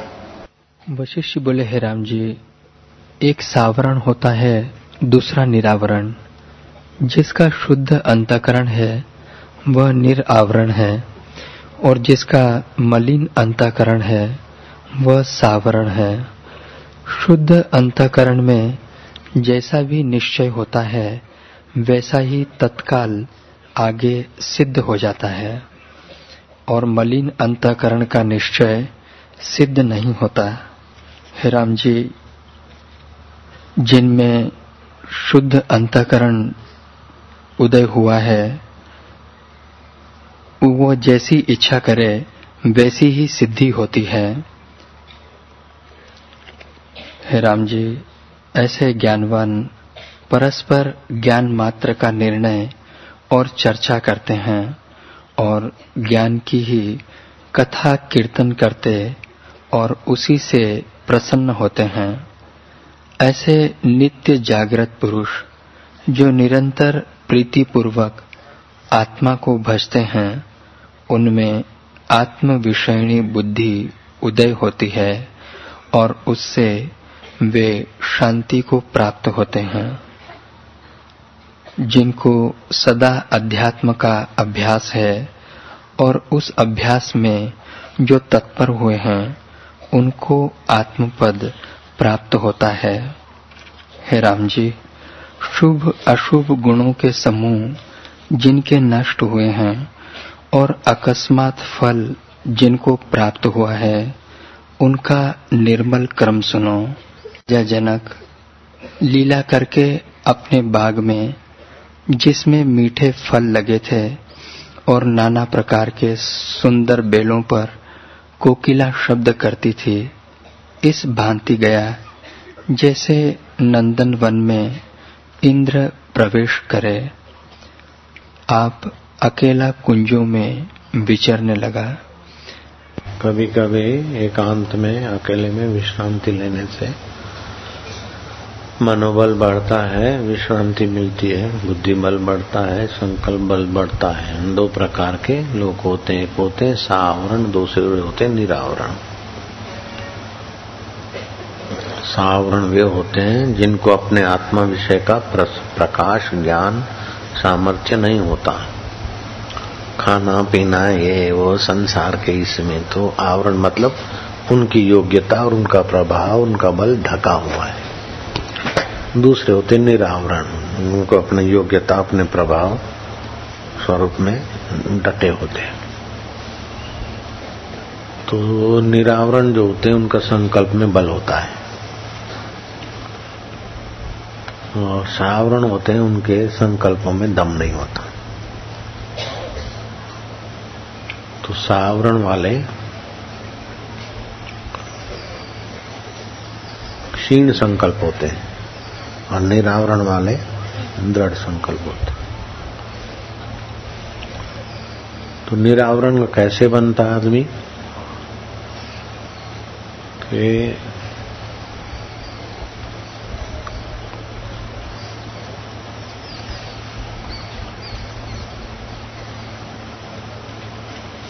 जिसका विवेक प्रखर है वो निरावरण बन जाएगा। विवेक प्रखर क्या कि सत्य क्या है असत्य क्या है ठीक से जो जाने, नश्वर क्या है शाश्वत क्या है ठीक से जो जाने। जैसे बच्चे का विवेक प्रखर नहीं है तो लॉलीपॉप चॉकलेट बिस्किट खिलौने पकड़ लेगा, हीरे मोती जवाहरात छोड़ देगा, विवेक कच्चा है। ऐसे जिनका कच्चा विवेक है वो जगत के दृश्यमान परिस्थितियों को सच्चा समझेंगे, उन्हीं को पाएंगे, उन्हीं को भोगेंगे और उन्हीं में खप जाएंगे। ये कच्चा विवेक है। और सच्चा विवेक ये है कि आखिर तो ये नश्वर है, तो उनका उपयोग करेंगे लेकिन उसमें खपेंगे नहीं। खपेंगे नहीं तो मन को संकल्प विकल्प उधर कम होंगे। तो ऐहिक जगत की प्राप्ति की उनको भीतर से तीव्र लालसा नहीं होगी तो चित्त में शांति हो, शांत चित्त में आत्मविषयणी बुद्धि हो जाती। आत्मविषयणी बुद्धि होती है तो बुद्धि बलवान होती है, तो मन उसको घसीटता नहीं। बलवान के पक्ष में ही सब होते हैं। तो चित्त में विश्रांति होती तो बुद्धि बलवान होती है, बुद्धि बलवान होती तो मन उसके पक्ष में रहता है, इंद्रियों के पक्ष में नहीं जाता। तो संयम सदाचार शांति सामर्थ्य उसका बढ़ता जाता है। कितना भी खर्च करता जाता है लेकिन उसके पास वो टेक्निक आ गई विश्रांति पाने की, क्योंकि विवेक तीव्र है। विवेक तीव्र होने से दूसरा फायदा होगा कि वैराग्य आएगा। किस चीज में राग करे, कब तक राग करे, इनकी शाश्वतता कब तक। आखिर कुछ नहीं, ये मिल गया वो हो गया वो हो गया, लेकिन आखिर तो देखो तो स्वप्न। ऐसे ऐसे राजा आए, मानधाता जैसे आए, अश्वपति आए, कैसे कैसे राजा रामचंद्र जी आए, कृष्णचंद्र जी आए, कंस भी आए, ऐसे ऐसे राजा आए, सब छोड़ छोड़ के गए, तो अपना कब तक रहेगा। ये तो तीव्र विवेक है। तो ये नश्वर है, तो नश्वर में प्रीति और आकर्षण नहीं होगा तो फिर शाश्वत में विश्रांति होगी, बुद्धि बलवान होगी। विश्रांति से जो सुख और सामर्थ्य आएगा, दोषों का उन्मूलन होगा और सद्गुणों की वृद्धि होगी। और विश्रांति और सामर्थ्य से जुड़े नहीं, विश्रांति में भी रमण ना करें, तो फिर तत्व ज्ञान। विश्रांति में रमण करा तो वहीं रुक जाएगा, विश्रांति मिलेगी तो अंतःकरण में ही मिलेगी, लेकिन उससे भी आगे जाए तो अंतःकरण से भी पार नित्य नवीन रस परमात्मा का उसके चित्त में उभरेगा। उसको बोलते जीवन मुक्त, जीते जी मुक्त। वैसे तो कोई विरले विरले होते हैं, लाखों करोड़ों में कोई कोई होते, रिद्धि सिद्धि वाले होते हैं, अष्ट सिद्धि वाले होते हैं, जल सिद्धि वाले होते, थल सिद्धि वाले होते हैं, भूत प्रेत की सिद्धि वाले होते हैं, ये सब होते हैं। लेकिन सर्वोपरि है निरावरण पुरुष की बात। जैसे कृष्ण है निरावरण, राम जी है निरावरण है, नानक जी निरावरण है। तो शास्त्रों में भी बहुत सारे अच्छे पुरुषों की बात आती, भक्ति सिद्ध, योग सिद्ध, ज्ञान सिद्ध। इन ज्ञान के द्वारा, भक्ति के द्वारा, योग के द्वारा निरावरण पद में टिके, परमात्मा को पाए, ऐसे सिद्धों की बात है शास्त्रों में आती। लेकिन भभूत सिद्ध की कोई बात नहीं आती। भभूत निकाल दी वो सिद्ध पुरुष है, नहीं। वो अपनी उपासना है, अपनी साधना है। तो अब निरावरण होने के लिए तीव्र विवेक चाहिए। तीव्र विवेक होने से वैराग्य आएगा, वैराग्य से षट संपत्ति और मोक्ष की इच्छा एक दूसरे से जुड़ी हुई, मुक्ति हो जाए। तो जो मुक्त स्वरूप है उसमें जिज्ञासा होगी, मैं कौन हूं, दुख सुख किसको होता है, मान अपमान किसको होता है। तो मैं कौन हूं उसको जानने की इच्छा हो। आखिरी जगत क्या, सुकरात की नाई तड़प पैदा होगी, अपने आत्मा को, ईश्वर को जानने की इच्छा होगी। तो इसमें भी दो होते हैं, एक भक्त मानकर फिर जानता है और विवेकी जानकर फिर मानता है। भक्त पहले मान्यता करता है, ठाकुर जी को स्नान करा दिया, सुला दिया, जगा दिया, भगवान को मानता, फिर धीरे धीरे भगवान को जानता है भक्त। और जिज्ञासु पहले जानता है, बाद में मानता है भगवान को। तो जिनकी बुद्धि की प्रधानता है वो पहले जानते हैं ईश्वर क्या है, फिर मानते कि ये ईश्वर है। और भक्त भावना की प्रधानता है तो पहले मानते हैं और फिर वो यात्रा करते करते जानते हैं। हे राम जी, शलमली नामक एक वृक्ष था, उसके नीचे राजा ने शब्द सुना कि अदृष्ट सिद्ध है। तो शालमली वृक्ष के नीचे राजा जनक जाके बैठे, विश्रांति पाए। तो सिद्ध आपस में चर्चा कर रहे थे। एक सिद्ध ने कहा कि हम उस परमेश्वर की उपासना करते हैं कि जो सदा अपना आपा है, बुद्धि के अनुरूप होता है, और तब जो आनंद आता है, जिस पर जो आनंद स्वरूप है, उस ईश्वर की हम उपासना करते हैं। जो चीज आप चाहते हैं, जो घटना घटती है और आप चाहते हैं ऐसी घटना, और फिर जो सुख मिलता है, तो बुद्धि में जिसका सुख प्रतिबिंबित होता है, उस परमेश्वर की हम उपासना करते हैं। नव योगेश्वरों की कथा है। नव योगेश्वर की कथा सुनकर जनक राजा को विवेक वैराग्य हुआ और भगवान का साक्षात्कार हो गया। ये वो प्रसंग है। पहला सिद्ध बोला, यह दृष्टा जो पुरुष है और दृश्य जो जगत है, उस दृष्टा और दृश्य के मिलाप में जो बुद्धि में निश्चित आनंद होता है और इष्ट के संयोग और अनिष्ट के वियोग का जो आनंद चित्त में दृढ़ होता है, वह आनंद आत्म तत्व से उदय होता है। उस आत्मा की हम उपासना करते हैं। दूसरा सिद्ध बोला कि दृष्टा, दर्शन और दृश्य को वासना सहित त्याग करो। जो दर्शन से प्रथम प्रकाश रूप है और जिसके प्रकाश से यह तीनों प्रकाशते हैं, उस आत्मा की हम उपासना करते हैं। पहले सिद्ध ने कहा कि दृष्टा मतलब देखने वाला, दर्शन मन देखना और दृश्य मन दिखने की चीज, तीन चीज होता है दृश्य देखना और देखने वाला। ये तीनों की एकतानता होती, अनुकूलता, तब जो आनंद भासता है। पिक्चर देखने की इच्छा हुई और वही पिक्चर मेरी आंखें देखने में सक्षम है, कोई रोग नहीं, तकलीफ नहीं है। जो इच्छा हुई वही पिक्चर है और वही मैं देख रहा हूँ, तो मेरी इच्छा पूर्ति हुई। इच्छा पूर्ति हुई तो बुद्धि में, अंतःकरण में सुख मिला। जिस व्यक्ति को हम चाहते हैं वो व्यक्ति आ गए और हम उनको देख रहे हैं तो हमको सुख मिला। जो चीज हम चाहते हैं वो चीज कोई ले आया या बन गई, हमने खाई भोगी, सुख मिला। तो दृष्टा, दर्शन और दृश्य के मेल से जो बुद्धि वृत्ति में सुख मिलता है वो सुख स्वरूप वास्तविक में आत्मा का है। हम उस आत्मा की उपासना करते हैं। ये मिले तो सुखी हो जाऊं, ये खाऊं तो सुखी हो जाऊं, इधर जाऊं तो सुखी हो जाऊं, ये बेवकूफी हमने छोड़ दी। लेकिन तीनों के मेल से जिस बुद्धि में जिसका सुख मिलता है हम उस सुख स्वरूप का उपासना ध्यान करते हैं। तो दूसरे सिद्ध ने कहा कि दृष्टा, दर्शन और दृश्य, ये त्रिपुटी के मेल की इच्छा ही छोड़ दो और उनमें जो सुख मिलता है उसको ही छोड़ दो। हम तो उस सुख स्वरूप में ही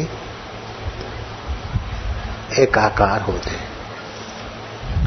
तीसरे सिद्ध ने कहा जो निराभास और निर्मल है, जिसमें मन का भी अभाव है, अर्थात अद्वैत रूप है, उसकी हम उपासना करते हैं। चौथा सिद्ध बोला कि जो, जो निर्मल है, जिसमें मल नहीं है, दृष्टा दर्शन दृश्य ये सब अंतःकरण में है, वो जो शांत परमेश्वर है झोंका, तो हम उसकी उपासना करते। तीसरे ने कहा। चौथे ने कहा जो दृष्टा दृश्य दोनों के मध्य में है और अस्ति नास्ति दोनों पक्षों से रहित प्रकाश रूप सत्ता है और सूर्य आदि को भी प्रकाशता है, उस आत्मा की हम उपासना करते हैं। वो कोई साधारण नहीं है।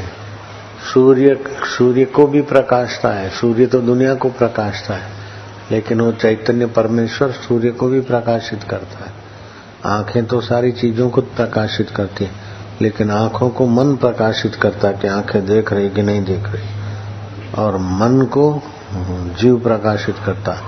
लेकिन जीव को भी जो प्रकाशित करता है वो परमेश्वर की हम उपासना करते हैं। कितना सरल है। आंखें सबको प्रकाशित करती है, लेकिन मन को आंखें नहीं देखती, सबको देखती, मन को नहीं देखती। मन आंखों को भी देखता है और बुद्धि को मन नहीं देखता, बुद्धि मन को भी देखती और बुद्धि आत्मा को नहीं देखती, आत्मा बुद्धि को भी देखता है कि मेरी बुद्धि बिगड़ गई कि सही है, मेरी बुद्धि पहले ऐसी थी अभी ऐसी है, उसको जो देखता है। तो जैसे इन आंखों को, मन को, बुद्धि को जो प्रकाशित करता है वही सूर्य को, चंद्रमा को भी वही प्रकाशित करता है। जैसे तुम्हारी सूर्य और चंद्र है, दाई सूर्य है नाड़ी और बाई चंद्र है, ऐसे आसमान में सूर्य चंद्र। तो जैसे इस सूर्य चंद्र को तुम्हारा दृष्टा प्रकाशित करता है, ऐसे उस सूर्य चंद्र को भी वही परमेश्वर प्रकाशित करता है। हम उसी परमेश्वर की उपासना करते हैं। बहुत ऊंची बात है, तो सुनने से ही करोड़ों गौ का दान करने का फल मिले, ऐसी बात है। खाली सुनने मात्र से इसकी उपासना करो तो कहना ही क्या है। ये तो बहुत बड़ा भारी ऊंचा सत्संग है। ये तो सबके काम का है, सब आसानी से कर सकते हैं। पंचम सिद्ध पुरुष बोला कि जो ईश्वर साकार और हकार आदि और अंत में है, हम उसकी उपासना करते हैं। हम श्वास लेते तो सो ध्वनि होता है, छोड़ते तो हूं होता है, लेकिन सुनाई नहीं पड़ता। जैसे वो घड़ियाल लोलक चल रहा है, एकाएक आवाज सुनाई बंद हो गया। सेठ ने बोला मुनीम को कि क्या वो घड़ियाल का लोलक बंद हो गया क्या? बोले लोलक तो चल रहा है, बोले आवाज नहीं आता, बोले ये बाराती आए ना बैंड बाजे इसलिए लोलक का आवाज दब गया। ऐसे ही अपने अंदर जो जो डॉक्टर बोलते ना हार्ट हार्ट हार्ट हृदय, वो डॉक्टरों को तो हृदय रहने की जगह को हृदय बोलते। हृदय तो शुद्ध मन होता है, उसमें जो चैतन्य सत्ता होती उसी से श्वास आता जाता है। तो श्वास लेते हैं तो गर्म होता है, आज छोड़ते तो ठंडा होता है। तो श्वास लिया और फिर छोड़ा तो उसकी जो बीच की अवस्था है हम उसमें टिकते, बहुत सूक्ष्म होता है। वही चैतन्य है, वही सारे ब्रह्मांड का स्वामी है, उसी में भगवान शंकर विष्णु महेश उसमें टिकते। बहुत सूक्ष्म बुद्धि चाहिए। तो श्वास लेने के जो आदि में सो और अंत में हम रूप है, उस सोहम स्वरूप की हम उपासना करते हैं। ये सब लोग कर सकते हैं सोहम स्वरूप की उपासना, जैसे वो सिद्ध करते थे। वो ये गुरु मंत्र जो लेते ना उनको मैं पहले यही है तो बहुत ऊंचा, सब आदमी को देना नहीं चाहिए, लेकिन अब फिर कब पात्र बने और कब मिले, तो पात्र को पात्र भी तो दो। जितना होगा श्रद्धा, जितना होगा भाग्य, उतना आगे चलेगा। अब एक एक पात्र को पात्र की छानबीन करे उतना समय ही नहीं है, तो हम तो पात्र समझ के देते हैं। पात्र तो पचा लेंगे, को पात्र तो ऐसे ही डोल देते हैं जैसे वो बैठे हैं। बेटा लेना है, ले लेते जाओ खाओ। एक पूछे दूसरा पूछे तीसरा पूछे चौथा पूछे, पूछ पूछ के पूछ डाल देते। लो आप सबके घर बेटा जाओ, वो वो झूले ले जाओ, अभी घर जाओ ना, घोड़ियां लेता जो जो बढ़िया है बेटा लेने वाले। हाँ जी, छठा सिद्ध बोला कि हृदय में जो स्थित ईश्वर है उसको त्याग कर जो और देव पाने का यत्न करते हैं वे पुरुष कौस्तुभ मणि को त्याग कर और रत्नों की वांछा करते हैं। हृदय में जो सोहम स्वरूप देव है परमेश्वर, उसको छोड़कर जो कोई आकाश में से देव आएगा, फलाना अल्लाह आएगा, फलाना मूसा ईसा आएगा, उसके लिए जो करते हैं, या कृष्ण आएगा या भगवान, और हृदय के कौस्तुभ मणि रूपी परमेश्वर को छोड़ के और देव की वांछा करते हैं। उन निगुरों को वही करने दो, हम तो अपने आप में खुश हैं। हमारा भगवान हमारे से दूर कोई है, वो फलानी सती हो गई उधर जाता हूँ, फलाने महाराज हो गए उधर जाता हूँ, फलाना वो तीर्थ धाम है उधर जाता हूँ। तो जा, कभी केदार कभी मक्के, सदगुरु नहीं मिले तब खा दर दर के धक्के। निगरे का नहीं कोई ठिकाना, चौरासी में आना जाना। ऐसे ही सुपात्र मिले तो कुपात्र को ज्ञान दिया न दिया, सुशिष्य मिले तो कुशिष्य को ज्ञान दिया न दिया, सूरज उगे तो और दिया किया न किया। कहे कवि गंग सुन शाह अकबर, पूरन गुरु मिला तो फिर और को नमस्कार किया न किया। वो फलाने तीर्थ में जाओ, फलानी देवी के पास जाओ, फलाने देवता के पास जाओ, हम तो अपने गुरु के ज्ञान में मस्त हैं। ठीक है, अपनी अपनी जगह पर। मनसा देवी, मनसा देवी साधना करने को कहे, कोई शराबी कबाबी ने कहा मेरे को ये खिलाया करिए, वो कंटाल के ऊंचे पहाड़ी पर जाके ध्यान भजन करने लगे। अच्छी कन्या थी, तपस्वी, तो उसको आत्म शांति मिली दो जगह, फिर लोग मत्था टेकने लगे। फिर वो राजपाल वाजपाल आए और उनका कोई भगत भगत उन्हें प्रचार प्रसार कर दिया। तो वो जगह तो भजनानंदी की तो थी, तो तीर्थ बन गया। तो वो भी उसी सोहम स्वरूप में टिकी, तभी तीर्थ बन गया। तो सोहम स्वरूप तो अभी है, तो उधर पत्थरों में क्यों सिर खपाने जाऊं।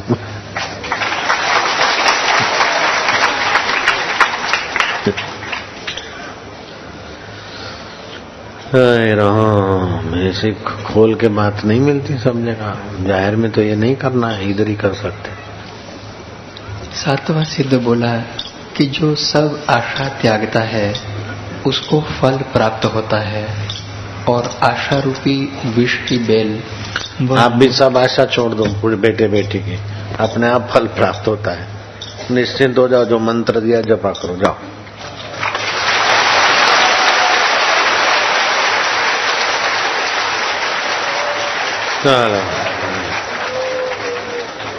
खाम खा सुकड़ सुकड़ के मर रहे, कुछ उपाय बताओ। डॉक्टर ऐसा बोलता है, फलाना ऐसा बोलता है, ढिंगना ऐसा बोलता है।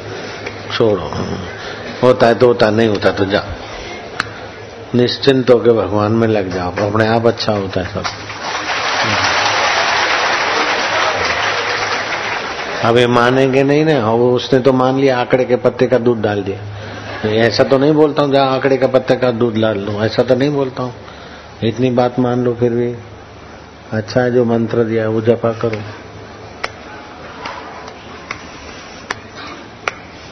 और वो बच्ची को बताया, वो सब बता देगी, डेला इनको सुना देना, बता देना जो विधि है।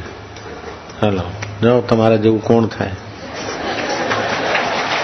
तुम्हारे जैसा कौन हो? हे राम जी, जहाँ जहाँ विषयों की ओर दृष्टि उठती है उनको विवेक से नष्ट करो, जैसे इंद्र ने वज्र से पर्वतों को नष्ट किया था। श्रद्धा और विश्वास होगा तो होएगा, नहीं तो नहीं होगा, पक्का समझो। हाँ जी। हे राम जी, नाना प्रकार के दुख, संकट, स्नेह आदि विकार रूप जो समुद्र महात्मा थे, उनका दर्शन करने जाते थे अखंडानंद सरस्वती। तो महात्मा ऐसे ही मस्ती में बैठे रहते थे, अपने सोहम स्वरूप का तो ज्ञान हो गया था। तो कोई बोले बाबा जी मैं बहुत दुखी हूँ, मेरे ये तकलीफ है तकलीफ है। बोले जा सारे सिर का पता ले, क्या है? बोले पेट में ऐसा ऐसा। बोले घोट के पी लीजिए। कोई आया, बोले मेरे को सिर में है। वो घास पे बैठे रहते, घास का तिनका उठा के दे दे। किसी को बेटा नहीं होता तो तिनका उठा के दे दिया, किसी को धंधा नहीं, तिनका। जो भी सब दुखों की एक दवाई, तिनका घोट के ले लो भाई। तो गजब के महात्मा है भाई। आखिर अखंडानंद सरस्वती ने एक दिन पूछ ही लिया कि बाबा आप तो इधर घास पे लान में बैठे रहते, लेटे रहते, बैठे रहते, और कोई भी आता थे घास का टुकड़ा उठा के दे देते। और फिर हमने जांच किया तो कईयों को फायदा भी हुआ है। तो ये क्या होता है महाराज? बोले क्या होता है, ये तो सीधी बात है, इसमें शंका क्यों करते? बोले महाराज सब कोई भी रोग और तिनका तोड़ के आप दे देते और फायदा होता है, कैसे होता है? बोले देखो भाई, शरीर में पांच भूत है, बोले हैं, और ये तिनके में भी पांच भूत है, जल तत्व है, सूर्य के किरण, पृथ्वी के कण, पांच भूत है तिनके में भी, वो भी पांच भूत, ये भी पांच भूत। हम उठाते तो संकल्प करते कि इसका जो भूत कम ज्यादा है वो सेट हो जाए। तो भूत तो है और क्या है, तो जड़ भूत है, तो चेतन की तो आगे मानेंगे कि नहीं मानेंगे? तो ठीक हो जाते हैं और क्या, इसमें क्या बड़ी बात है? उनको तो बड़ी बात नहीं लगती। और साइंटिस्ट का तो मुंह पोड़ा हो जाए, वो तो मर जाए ये मानने में, तो ऐसा वो तो मानेगा ही नहीं। और बोले मानेगा तो ऐसा है ऐसा है, उनकी श्रद्धा का कारण हो गया, फलाना हो गया, ढिंगना हो गया। उसके खोपड़ी में तो बैक्टीरिया ही घुसा हुआ है बस। डॉक्टर बोलेगा इसको ये बैक्टीरिया नहीं है, हिंदे नहीं है, फलाना नहीं है, ढिंगना नहीं है। बैक्टीरियावादी को बैक्टीरिया दिखता है, पित्त कफ, और वातवादी को वात पित्त कफ दिखता है। हाँ, शरीर के कण वालों को कण दिखता है, तत्व वालों को तत्व दिखता है, लेकिन वो ब्रह्मवेताओं को तो सब ब्रह्म परमात्मा की लीला देखते हैं। वो सिद्ध क्या बोला? हे राम जी, त्रिनवत जानकर जिसने जगत को त्याग दिया है और सदा आत्म तत्व में स्थित है। जगत को त्याग दिया मतलब कोई ऐसा नहीं कि लंगोटी पैर के भाग गया। जगत को त्याग दिया मतलब तू तू मैं मैं की सत्यता त्याग कर सबकी गहराई में उस परमेश्वर तत्व को जानता है, उसने जगत को त्यागा। जगत को त्याग देने का मतलब है जैसा जगत आपको दिखता है, ज्ञानी को भी आंखों से तो ऐसे दिखता है, लेकिन अंदर से वो ठीक से जानते हैं। जिसको अपने परमेश्वर पर भरोसा है, जिसको अपने प्रारब्ध पे भरोसा है, जिसको अपने परम सुहृद पर भरोसा है, वो छोटी मोटी बातों की तो चिंता नहीं करता, लेकिन जन्म और मरण की बड़ी भारी चिंता भी वो नहीं करता। वो निश्चिंत जीवन जीता है, पुरुषार्थ करता है, तत्परता से प्रयत्न करता है, लेकिन चिंता नहीं करता। चिंता चित्त को कोर देती है। चिता तो एक बार जलाती, लेकिन चिंता तो जीते जी को जलाती, चिता मुर्दे को जलाती।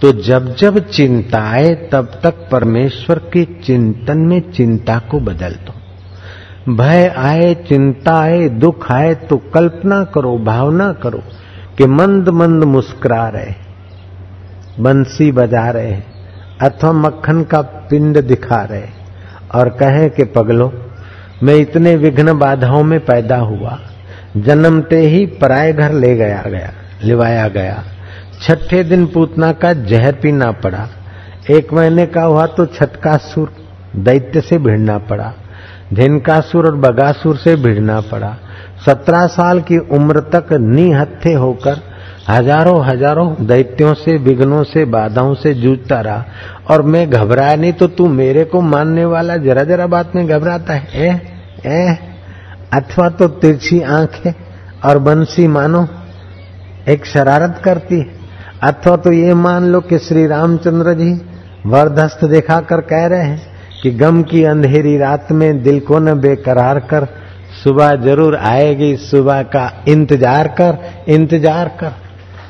इस प्रकार की भावना करके अपने चिंतित चित्त को, अपने मायूस चित्त को, अपने भयभीत चित्त को, अपने विषादग्रस्त चित्त को भगवान के स्मरण में लगाकर भगवताकार वृत्ति बनानी चाहिए।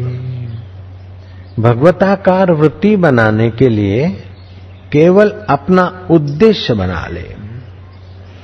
उद्देश्य बना लिया तो काम बन जाएगा, अगर उद्देश्य नहीं बना तो फिर कितना भी अवसर मिले उन्नत होने का, आदमी उन्नत नहीं हो सकता है।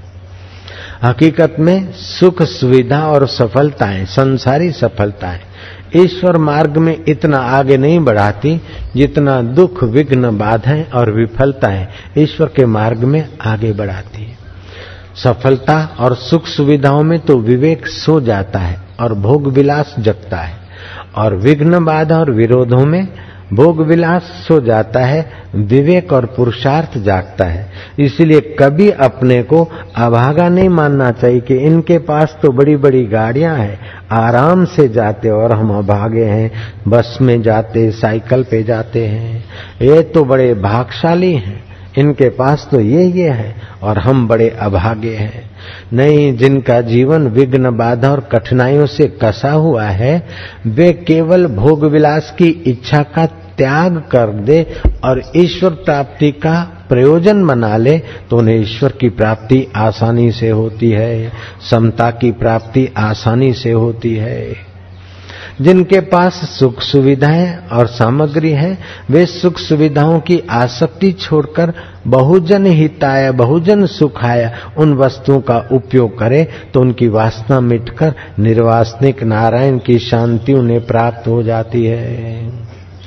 उद्देश्य अपना लक्ष्य बना ले कि हमें सुख दुख में सम रहना है, हमें संसार का भोगी कीड़ा बनकर संसार के दलदल में नहीं जाना है, लेकिन हमें संसार में रहते अथवा संसार से पार हुए संतों के संपर्क में रहते हुए हम भी संसार से पार होकर परमात्मा पद में रहेंगे। जैसे प्रभात के तारे सुबह होते होते छुप जाते, ऐसे ये जीवन है पानी के बुलबुले जैसा छुप जाता है।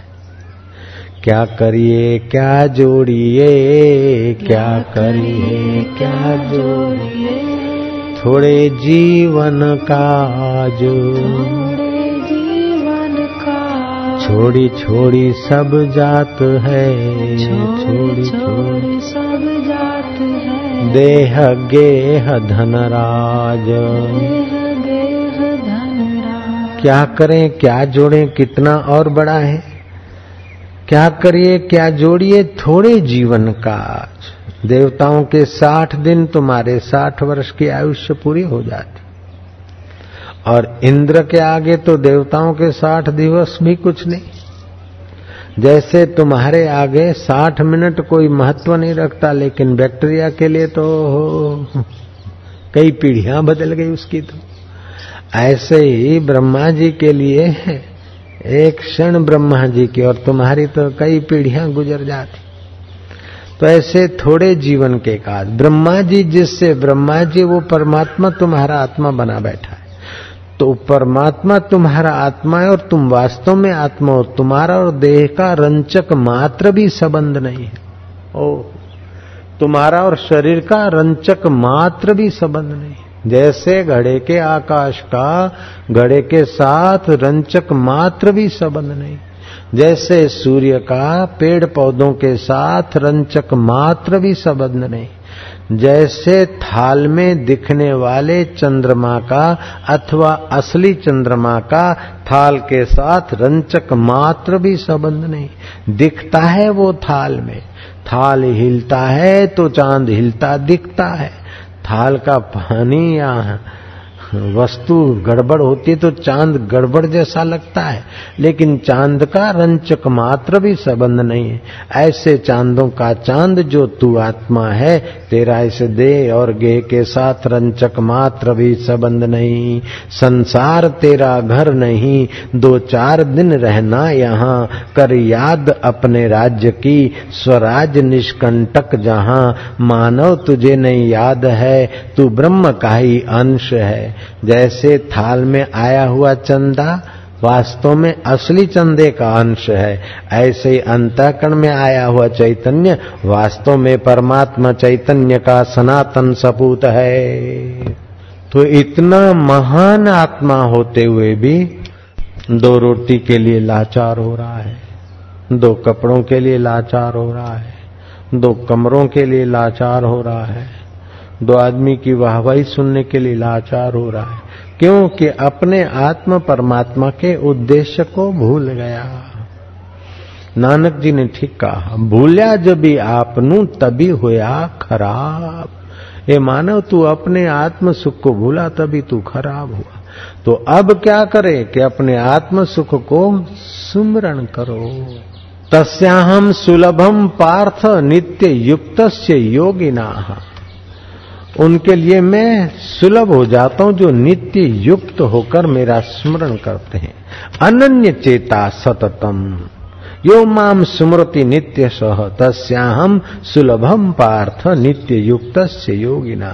हे पार्थ, अनन्य चित्त वाला जो मनुष्य मेरा नित्य निरंतर स्मरण करता है, उस नित्य युक्त योगी के लिए मैं सुलभ हो जाता हूं। आप नित्य युक्त होकर अपने परमेश्वर स्वभाव का स्मरण करें। जैसे लाइट का बल्ब जल रहा है, कहीं ट्यूबलाइट जल रही है, कहीं पंखा घूम रहा है, कहीं एम्पलीफायर चल रहा है, कहीं सबमर्सिबल चल रहा है, कहीं लेथ मशीन चल रही, लेथ मशीन को चलाने वाली मोटर चल रही। लेकिन जो लाइट के ज्ञान से संपन्न है वो पंखे को देखेगा तभी भी जानेगा कि सत्ता लाइट की, ट्यूबलाइट को देखेगा तो भी सत्ता लाइट की, बल्ब को देखेगा अथवा एम्पलीफायर को देखेगा, फ्रिज को देखेगा चाहे गीजर को देखेगा। गीजर पानी गर्म देता है, फ्रिज पानी ठंडा करता है, लेकिन सत्ता उसमें एक ही लाइट की। ऐसे ही कोई दुष्ट मन का है तो क्रूर कर्मी है, हरामी है, लुच्चा है, बदमाश है, सत्ता उसी प्यारे की। और कोई सज्जन स्वभाव का है, सात्विक है, दयालु है, दानी है, भक्त है, तभी भी सत्ता उसकी। तो तुम दुष्ट को देखो चाहे सज्जन को देखो, बुलबुल को देखो चाहे मैना को देखो, पक्षी को देखो चाहे पशु को देखो, माँ को देखो चाहे बाप को देखो, अपने वालों को देखो चाहे पराये वाले को देखो, लेकिन स्मरण करो कि जिसको देखते हो उसकी गहराई में तू ही का तू ही है।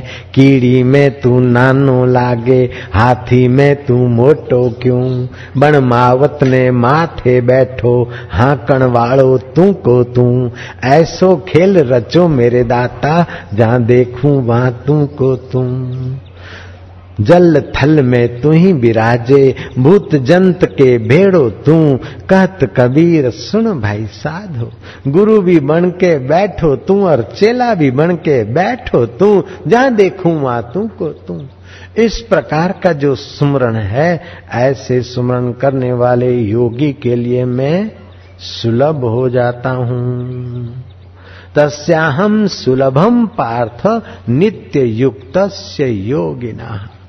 इसमें प्रमाण पत्र या सर्टिफिकेट की आवश्यकता नहीं है, इतने वर्ष, पांच वर्ष, पंद्रह वर्ष की आवश्यकता नहीं है।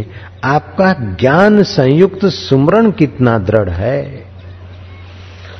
जितना ज्ञान संयुक्त सुमरण होगा उतना अंतःकरण भगवत भाव से भर जाएगा, भगवत ज्ञान से भर जाएगा।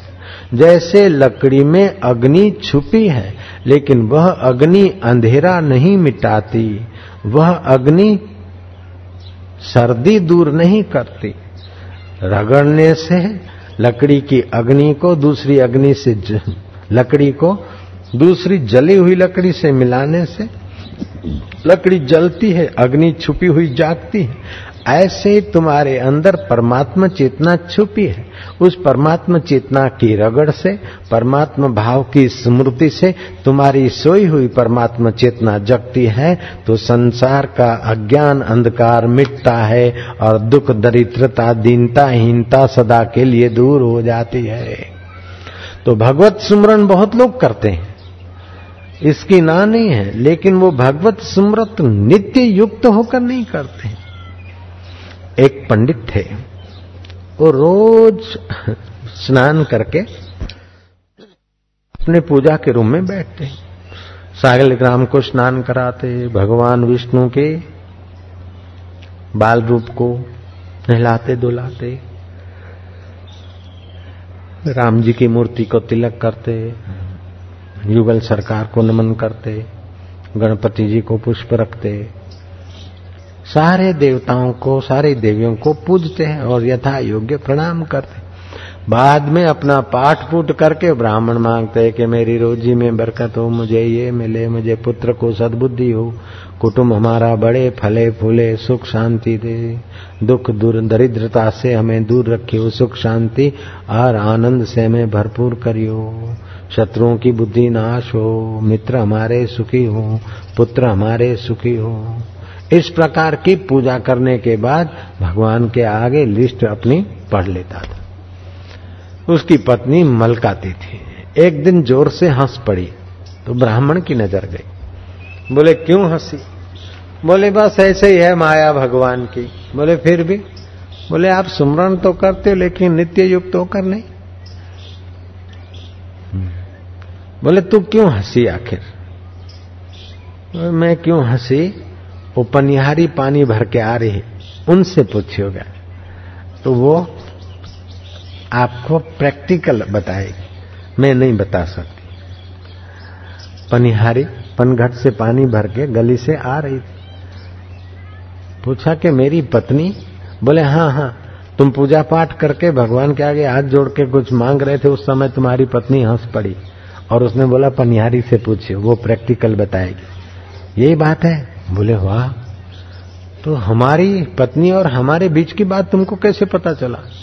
बोले वो सब बाद में, अभी देखो मैं अधिक देर खड़ी नहीं रह सकती, मुझे प्रसूति की पीड़ा हो रही है, मैं बालक को जन्म दूंगी और जन्म देते देते मेरी मृत्यु हो जाएगी और फिर मैं इस पास वाले जंगल में हिरणी बनूंगी और मेरे गले में आंचल होंगे, ये मेरी पहचान।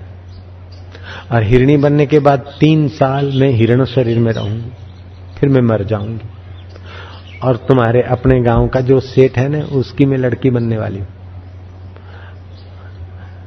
फिर वहां तू आई हो, मैं तेरी पत्नी कैसे हंसी उसका बिल्कुल प्रैक्टिकल दर्शन करा दूंगी। ब्राह्मण की जिज्ञासा, उत्कंठा ने तो बड़ा जोर पकड़ा।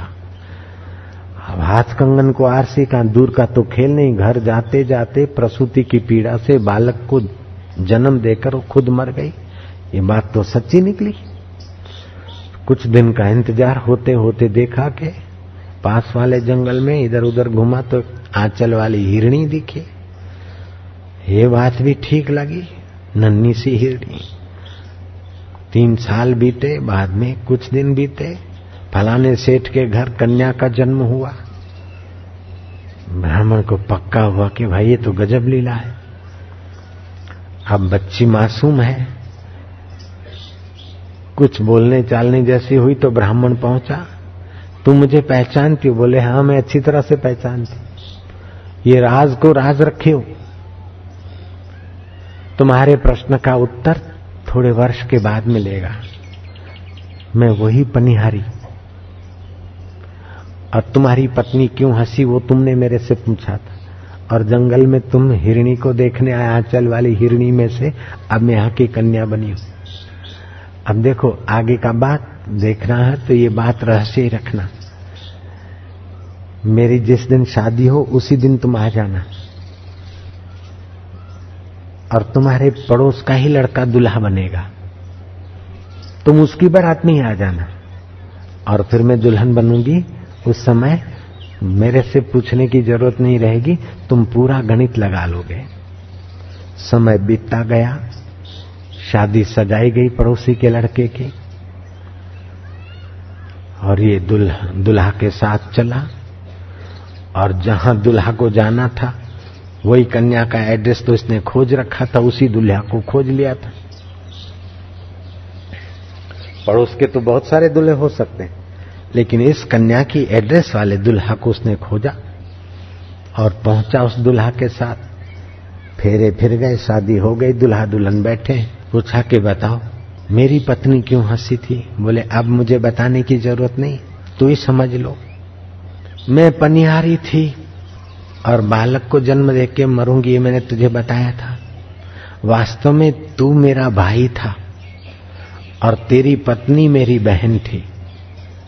हम दो बहनें और तू हमारा भाई था। हमको किसी देवयोग से अगले जन्म की स्मृति वाली नाड़ी की प्राप्ति है और तेरी दबी हुई है।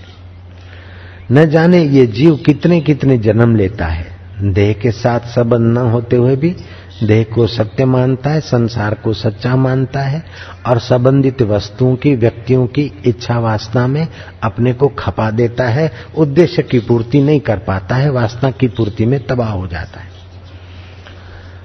अब तुझे पता चलेगा कि जिस पनिहारी ने बच्चे को जन्म दिया वो बच्चा अब कहाँ है? तो उसने कहा कि वही बच्चा अभी तो मेरा मित्र दुल्हा बनकर आया है। तो दुल्हा है उन्नीस साढ़े उन्नीस साल का और दुल्हन है सोलह साल की। तीन साल बीच में हिरणी के शरीर में। तो अगले जन्म का पनिहारी का जो पुत्र था, अगले जन्म की जो पनिहारी है, वो अभी कौन है? बोले अभी दुल्हन है। तो अब तुझे प्रैक्टिकल प्रत्यक्ष हुआ कि जो कभी माँ होती वो कभी पत्नी बन जाती, जो कभी पत्नी होती वो माँ बन जाती, कभी बहन कुछ बन जाती है, कभी भाई कुछ बन जाता है, कभी स्त्री पुरुष बन जाता है, कभी पुरुष स्त्री बन जाता है, कभी मनुष्य पशु बन जाता है, कई बार पशु मनुष्य बन जाते हैं, कई बार मनुष्य धीरे धीरे हल्की योनियों में कीट पतंग आदि योनियों में चले जाते हैं और कई कई बार कीट पतंग आदि योनियों वाले घूमते घूमते पशु योनि में आकर फिर गाय और बंदर की योनि में आकर मनुष्य बनते हैं। इस प्रकार ये वासना पूर्ति वाले जीव जन्मते मरते और चौरासी के चक्कर में पड़ते हैं। और जो भगवान से भगवान की प्रीति मांगता है, जो भगवान से भगवान का स्मरण मांगता है, वो भगवान को पाकर मुक्त हो जाता है। और जो भगवान से इस उल्टा माया की चीजें मांगता है वो भगवान की माया में भटकता रहता है। इसलिए तेरी पत्नी को हंसी आती थी कि अभी तक यही मांग रहा है हमारा भूतपूर्व भैया। कर्मानुबंधने मनुष्य लोके। ऐसी एक कथा योग वशिष्ठ महारामायण में आती है। वशिष्ठ भगवान अपने प्यारे शिष्य राम जी को कहते हैं कि हिमालय की तलेटी में दीर्घतपा नाम के तपस्वी तप करते थे। तप का मतलब ये नहीं कि शरीर को सुखा देना, लेकिन मन बैठने नहीं देता क्योंकि नया नया मन है ना। इसीलिए देखता है कि इधर बैठूंगा तो ये मेरे स्वामी हो जाएंगे। मन आज तक अपना स्वामी है, मन जहाँ ले जाता है चलते हैं। अब इधर बैठेंगे तो मन के स्वामी बनने की कुंजियां बाबा दे देगा, तो इसीलिए मन भगा के ले जाता है। राजा भरतरी चक्रवर्ती राजपाट छोड़कर गोरखनाथ के चरणों में जाकर बैठे कि बापू जी महाराज सोने की थाली में भोजन करके देख लिया, महाराज चांदी के रथों में घूमकर देख लिया, पिंगला जैसी सुंदरी से गले लगकर भी देख लिया, आयुष्य खत्म हो गया, सफेद बाल आ गए, नाक को कितना ही सूंघाया आज तक संतोष नहीं, लूली को कितने ही लटके खिलाए कुछ संतोष नहीं। अंत में ये सब जल जाएंगे, शरीर जल जाए उसके पहले मेरे पाप जल जाए और मेरे हृदय में भगवान का ज्ञान प्रकाश हो जाए। गुरुदेव कृपा कर दीजिए। गोरखनाथ ने कृपा की और भरतरी को शिष्य रूप में स्वीकार किया, भरतरी को साधना सिखाई। भरतरी साधना करते करते जब अंतर्यामी परमात्मा का अनुभव करता है तो भरतरी लिखता है, जब स्वच्छ सत्संग कीनो तभी कछु कछु चीनो। जब शुद्ध सत्संग किया तभी कुछ कुछ जाना। क्या जाना? मूड जानो आपको। मैं बेवकूफ था, मैं बड़ा राजा हूँ, मैं बड़ा व्यस्त हूँ, मैं बड़ा आदमी हूँ, मेरा इतना राज्य है, अरे ये तो यहीं पड़ा रहेगा और शरीर भी यहीं जल जाएगा। वास्तव में जो मेरा था वो तो मेरे गुरु ने मेरे को मेरे घर में ही घर का स्वामी दिखा दिया। जब स्वच्छ सत्संग कीनो तभी कछु कछु चीन्यो, कुछ कुछ जाना। क्या जाना? मूड जानो आपको। मैं बेवकूफ था कि संसार के लिए तो जिंदगी भर भटकता रहा और परमात्मा के सुख को, सच्चे सुख को पाने के लिए और संसार में सदा सफल होने के लिए जो कुंजी मिल रही थी गुरुद्वार की वो तो मैं नहीं ले रहा था। एक शराबी जा रहा था वैश्या के पास, हाथ में चांदी का थाल और उसमें स्वस्तिकाकार सूखा मेवा, खूब पिया था और बर्थडे मनाने जा रहा था वैश्या के वहां। रास्ते जाते पगडंडी पर कोई पुराना खंडेर किसी ब्रह्मज्ञानी संत का कुटीर टूटा फूटा था, उस खंडेर के रोड़े से टकरा गया पैर, शराबी गिर पड़ा, दो घड़ी के लिए मूर्छित हो गया। तो वहां की पवित्र धरती पर दो घड़ी रहा, बाद में भान में आया। उसको नालत हुई कि आज बर्थडे पर भी मैं पाप करने की जगह पर जा रहा हूं। हाथ में जो था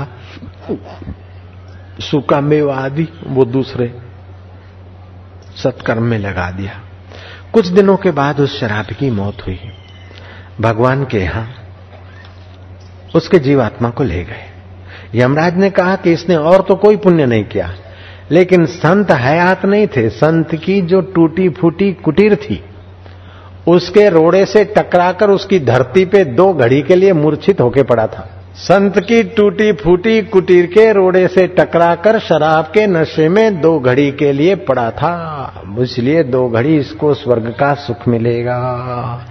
और साथ में जो था वो सत्कर्म में लगा दिया, इसलिए स्वर्ग का सुख वैभव सहित मिलेगा।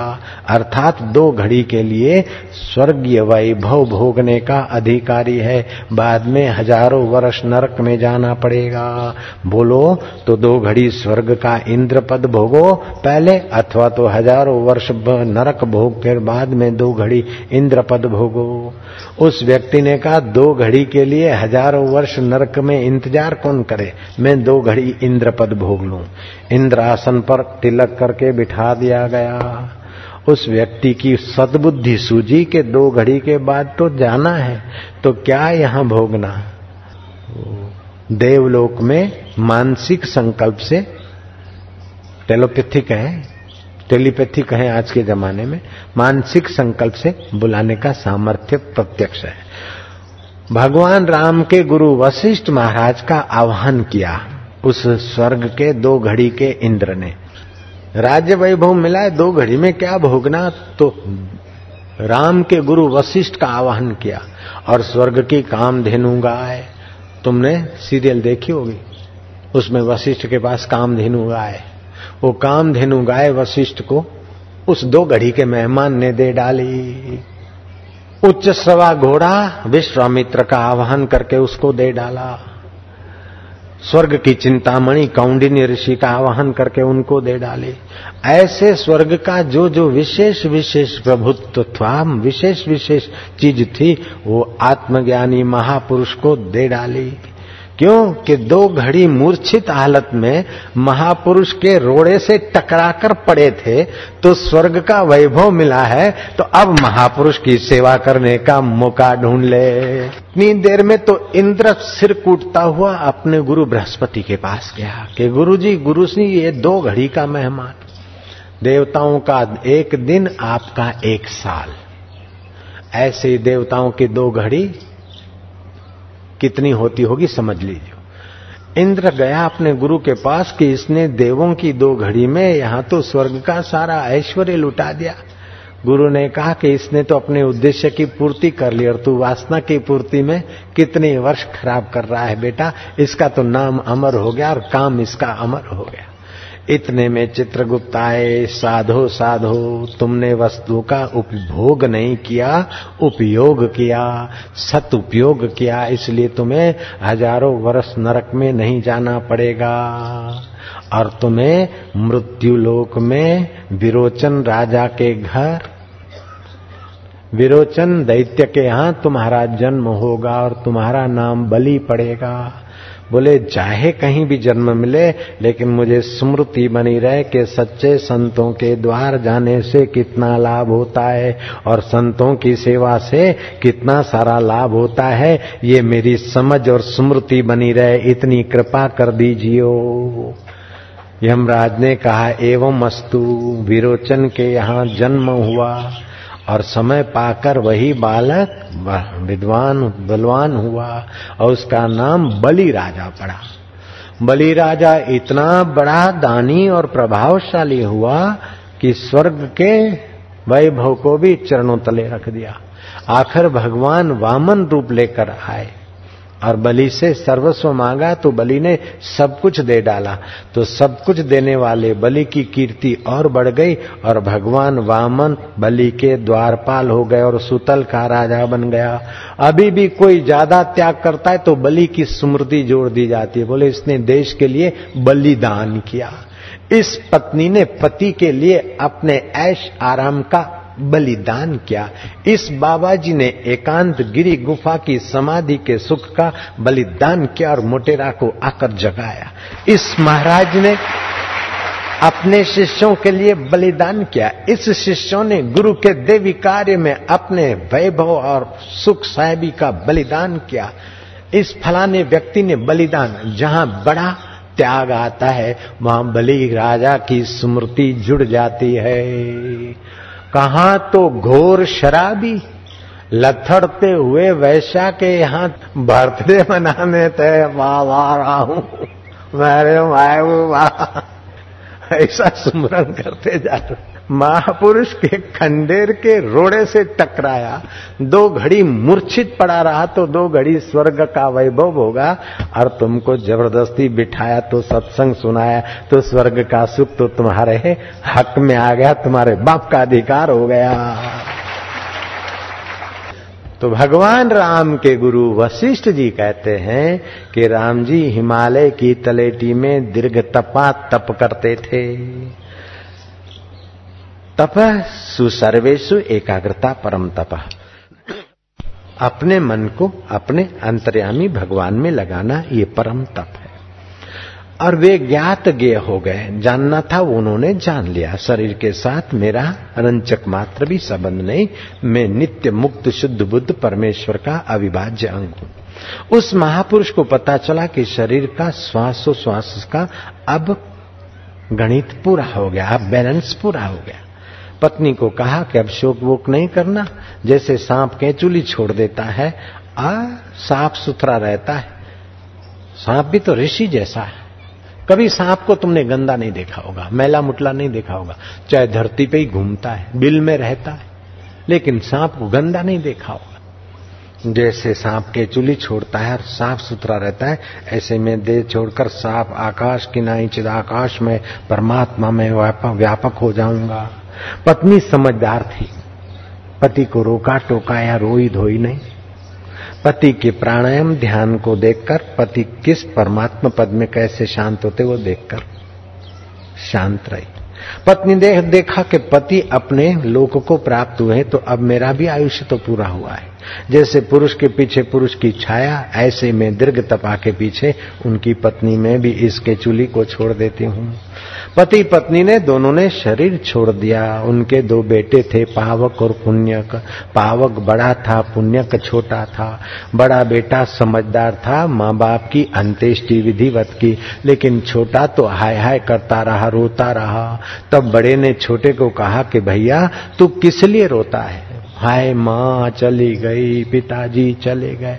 तो माता पिता के लिए रोता है तो तू विदर्भ देश में हिरण बना था, हिरणी तेरी माता थी, हिरण तेरा बाप था, अब उनके लिए भी रो।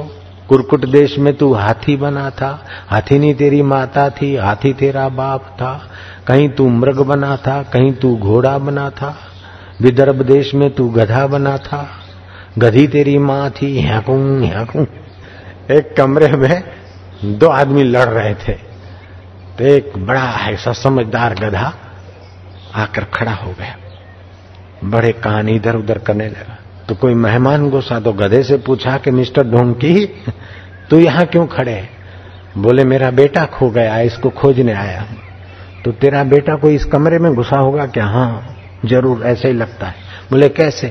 बोले दो आदमी कह रहा है कि गधे का बच्चा, दूसरा कहता है तू गधे का बच्चा, देखूं कौन सा मेरा बच्चा है। ये है हलाहल गप, लेकिन जोक्स में चल जाता है। खैर तो दीर्घ तपा पिता शरीर छोड़ दिए, लेकिन पिता कौन था तेरा? शरीर पिता था, वो तो मृतक पड़ा है। मां शरीर था तो ये तो पड़ा है, लेकिन वास्तव में इनका और उनके आत्मा का तो कोई संबंध नहीं था। तू उनसे आसक्ति करता है, तू इसलिए रो कि इतने तेरे जन्म बीत गए, एक बार तू और मैं साथ में था, तू मेरा छोटा भाई था, बेर के वृक्ष पे चढ़ा था और वहां तुझे बेर खाने की रुचि थी और तू अवगत होकर मरा था। फिर तेरी हल्की योनियों से यात्रा करते फिर तू यहाँ मेरा भाई बना, ऊंची योनियों में आकर फिर भी तूने ऊंची ज्ञान की धारा का आश्रय नहीं लिया, अभी भी नीची समझ में रो रहा है। भैया ऊंचा मनुष्य तो वो है कि ऊंचे में ऊंचे परमात्मा के ज्ञान को और ऊंचे में ऊंचे परमात्मा को पाए हुए संतों के अनुभव को अपना अनुभव और अपना ज्ञान बना ले, उसका जीवन धन्य है। वेदांत कहता है कि हे जीव तू वास्तव में क्या है अपने को जान ले, तो तेरा आत्मा और परमात्मा दोनों एक है। उसको जानकर मुक्त हो जा, सब कर्तव्यों का बाप बन जा। वो बात वेदांत की बात भगवान वशिष्ठ जी ने राम जी को सुनाई और कृष्ण ने अर्जुन को सुनाई और वेदांत अपने को सुनाते। वेदांत शास्त्र, वेदांत दर्शन, आप एक बार अपने शुद्ध बुद्ध मुक्त स्वरूप को जान लो। ये मुख्य कर्तव्य है कि आप सब बंधनों से मुक्त हो जाओ। और वेदांत कहता कि मेरे को भी छोड़ दो, नेति नेति करके पांच भूतों की तो नेति नेति फिर नेति नेति नेति कर दिया तो पांच भूतों की तो परवाह नहीं। लेकिन अंत में वेद बोलता है कि अब हमसे भी पार हो जाओ। वेद कहता, गीता कह रही त्रय विषया वेदा, त्रय गुणा विषया वेदा निस्त्रय गुणा भवा अर्जुना। ये वेदांत और ये वेद भी तीन गुण की माया के अंदर तुमको माया से पार जाने का इशारा करते। माया से पार गए तो फिर वेद भी आपके लिए नमस्कार कर दिया दूर से। एक महात्मा वेदांत का ग्रंथ पढ़ रहे थे और वो महात्मा पहुंचे हुए थे। तो किसी ने कहा कि आपने तो वेदांत शास्त्र के अनुसार अपना असली स्वरूप को जान लिया, फिर बाबा जी आप ये ग्रंथ क्यों पढ़ रहे हैं? बोले अब इसलिए, पहले तो इसलिए पढ़ रहा था कि मैं कौन हूं उसका पता चले, अब पता चल गया तो अब क्यों पढ़ते हो? बोले अब इसलिए पढ़ता हूं कि मेरी महिमा का कैसा वर्णन है, समय पसार कर रहा हूं अपने आनंद को देखकर। ऐसा ये उत्तम अति उत्तम और मनुष्य मात्र का ये उद्धारक ग्रंथ वेदांत है।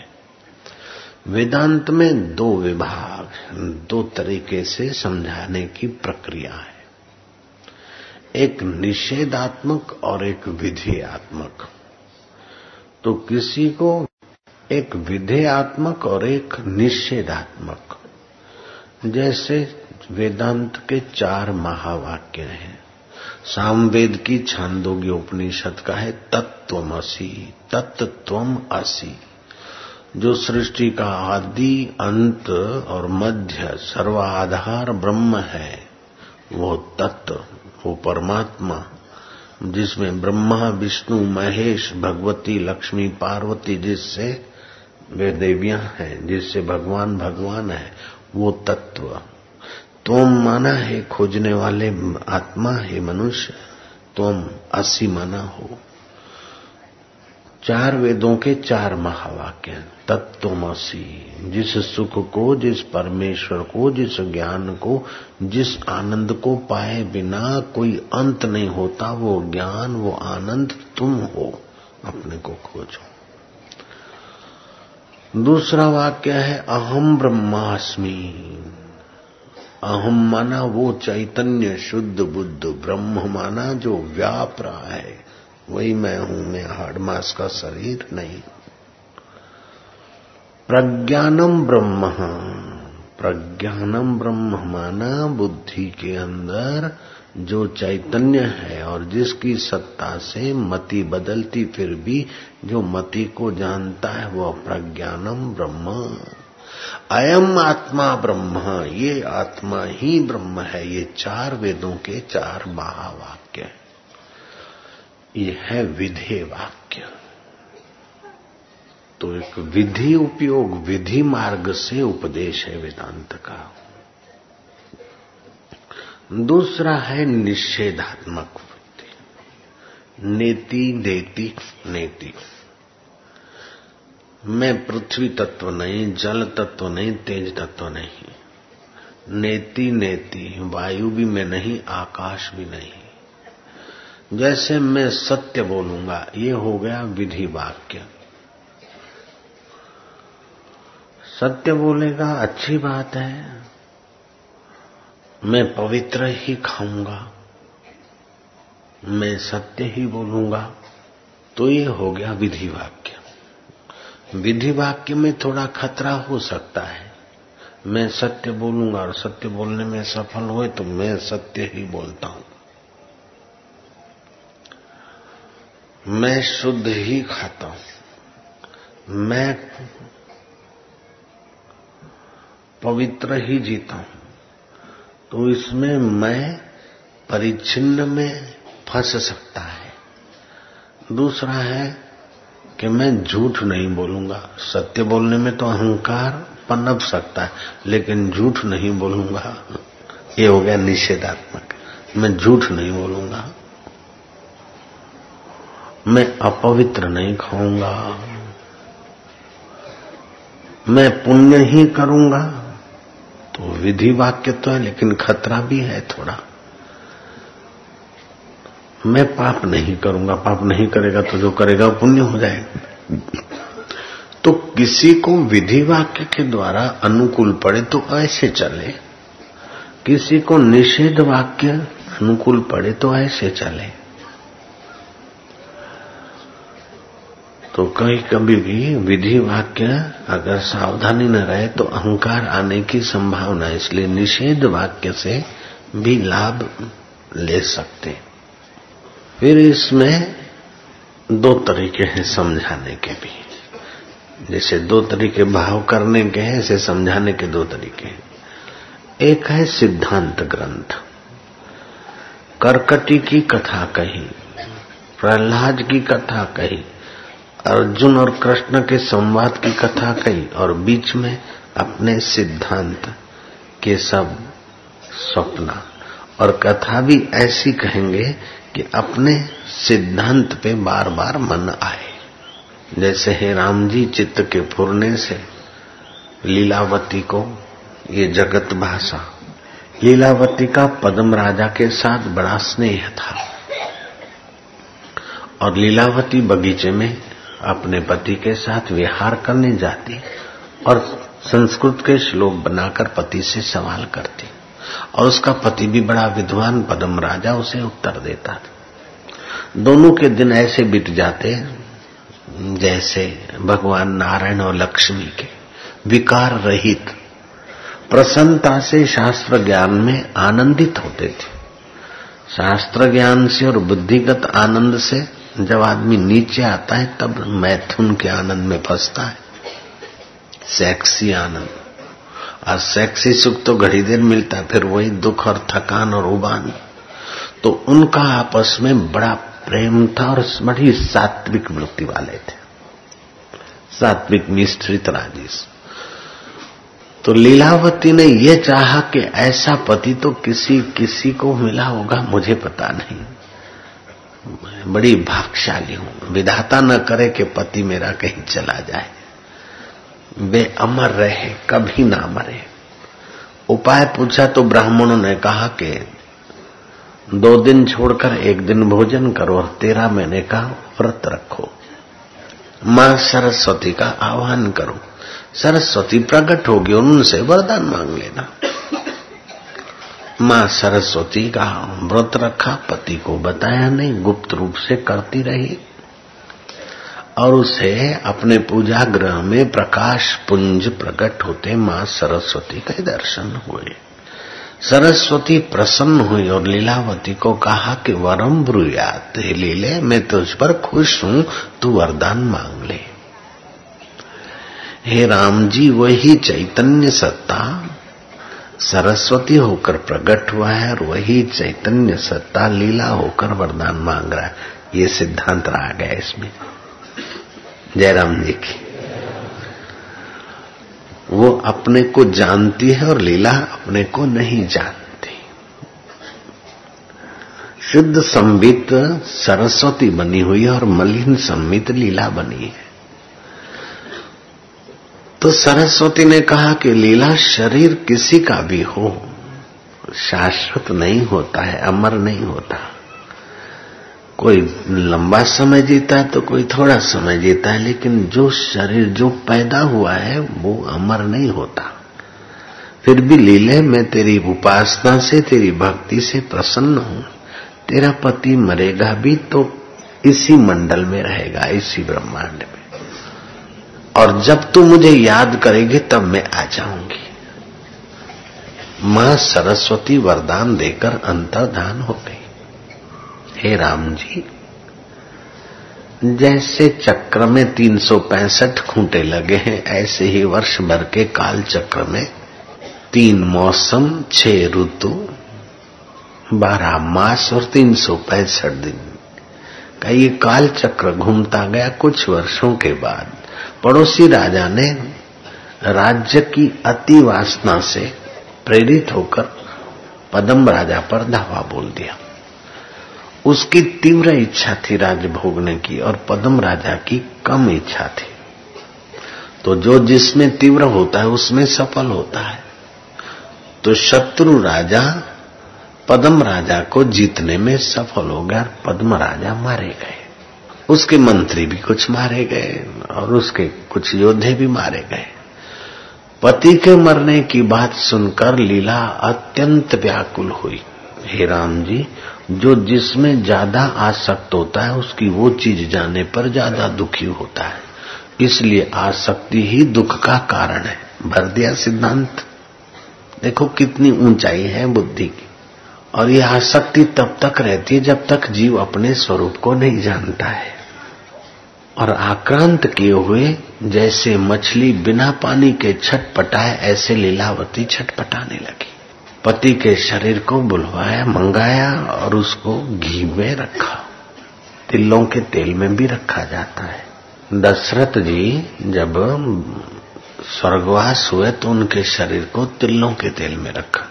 एंटीबायोटिक तिलों का तेल काम करता है। ये एंटीबायोटिक दवाइयां नहीं बनी थी तब तो यही सब चलता था, चलता होगा कुछ। अभी भी दांतों में जो सेंसिटिव पॉइंट होता है तो कई प्रकार के मैंने वो लगाए पेस्ट, तो पेस्टों ने काम नहीं किया। फिर तिलों के तेल में कुछ अजवाइन वजवाइन मिला के वैद्य ने बनाया, वो लगाया तो बड़ा सेंसिटिव तकलीफ कम हो गई। तो घी में या तिलों के तेल में शब को रखते थे, ऐसे उन्होंने रखा और पुष्पों में ढक भी दिया। और सरस्वती की उपासना करने वाली लीला ने विलाप किया, तो जैसे बिजली चमके ऐसे मां सरस्वती का प्रकाश चमका और आकाशवाणी हुई, लीले दुख मत कर। जैसे पपीहा प्यासा हो और मेघ गरजे लेकिन पानी न बरसे तो फिर देखता रहे, ऐसे ही लीलावती देखती रही। लीलावती की संवित सरस्वती के लिए देखती रही, लेकिन लीलावती की संवित जिससे उठती है उस चैतन्य का लीलावती को पता नहीं, इसलिए देखती रही कि कब सरस्वती जी आए। बार बार विलाप करने से मां सरस्वती प्रकट हुई और लीला दुखी होकर कहने लगी कि मेरा पति, अब मैं कैसे जीऊंगी, क्या होगा, विवल हो गई। मां सरस्वती ने कृपा करके लीलावती को समझाया, लेकिन जैसे पूर का पानी छोटी मोटी पहाड़ से नहीं रुकता, जैसे नदी का पानी छोटे मोटे उस वक्त के बांध से नहीं रुकता, ऐसे सरस्वती के उपदेश से लीला का दुख नहीं रुका। सरस्वती ने कहा, लीला चल, मैं तेरे को तेरे पति के पास ले चलती हूं। ऐसा करके सरस्वती माता ने लीला के आंखों पर अपना वरदस्त रखा, ललाट और आंखों पर, और अपने संकल्प से सरस्वती के सूक्ष्म शरीर को बाहर लिया है। आगे सरस्वती और पीछे लीलावती का वपू आकाश मार्ग में यात्रा करने लगे, तो देखा कि पद्म राजा सिंहासन पर बैठे और मंत्री टहलवे जो मर गए वो भी अपनी अपनी ड्यूटी और अपना अपना राज्य व्यवसाय में। सरस्वती पूछती कि ये क्या है, लीलावती पूछती, तो सरस्वती ने कहा कि जैसा जिसके अंतःकरण को अभ्यास है, मरने के बाद भी अपने अपने अभ्यास बल से अपनी अपनी जगह पर वो स्थिति हो जाती है। जैसे सपने में जागृत का जो धंधा करते तो सपने में भी दुकान चालू कर देते, चाहे पलंग पर ही हो। पांच को मार्केट में दुकान था, प्रभुदास बजाजी, वो मोरकिन रमजान के महीने में बीबियां छह गज मोरकिन लेती थी, अठारह रुपए में देते थे। तीन रुपए दो आने, अठारह रुपए बारह आने बनते थे, लेकिन कोई नगद ले तो तीन रुपए में गज दे देते थे, उस समय की बात है। तो प्रभुदास बजाजी करके थे, मैं उसको अच्छी तरह से जानता हूं। तो सहजपुर में उनका घर था, तो रात को उन्होंने मोरकिन खोल दिया। जो चादर या थी, अब क्या बताऊं आपको, धोती पहनते ना ऐसे करके, धोती की पाटली बनाते। सपने सपने में वो पाटली खोल के बोले, ले वो कितना चाहिए, बोले छह गज, बोले पैसा रोकड़ा, बोले हाँ पैसा रोकड़ा तो अठारह रुपया, नहीं तो अठारह रुपया बारह ना होगा, बोलो रोकड़ा देंगे, देंगे पक्की बात, छोकरा पढ़ चे चे चे पढ़। एक टुकड़ा इधर फेंका, लपेट के दे दे, और दूसरा टुकड़ा उधर फेंक दिया, चलते जाकर। और सुकड़े सुकड़े माई आई, काकी, अरे ये क्या कर दिया, बोले अरे मैं तो रात को मोरकिन समझ के दो टुकड़े कर दिए। क्रेप होता है काला काला, जिसका बुरखा बनाते हैं। तो जैसी संवित होती है, सपने में भी ऐसा बहुत बार होता है।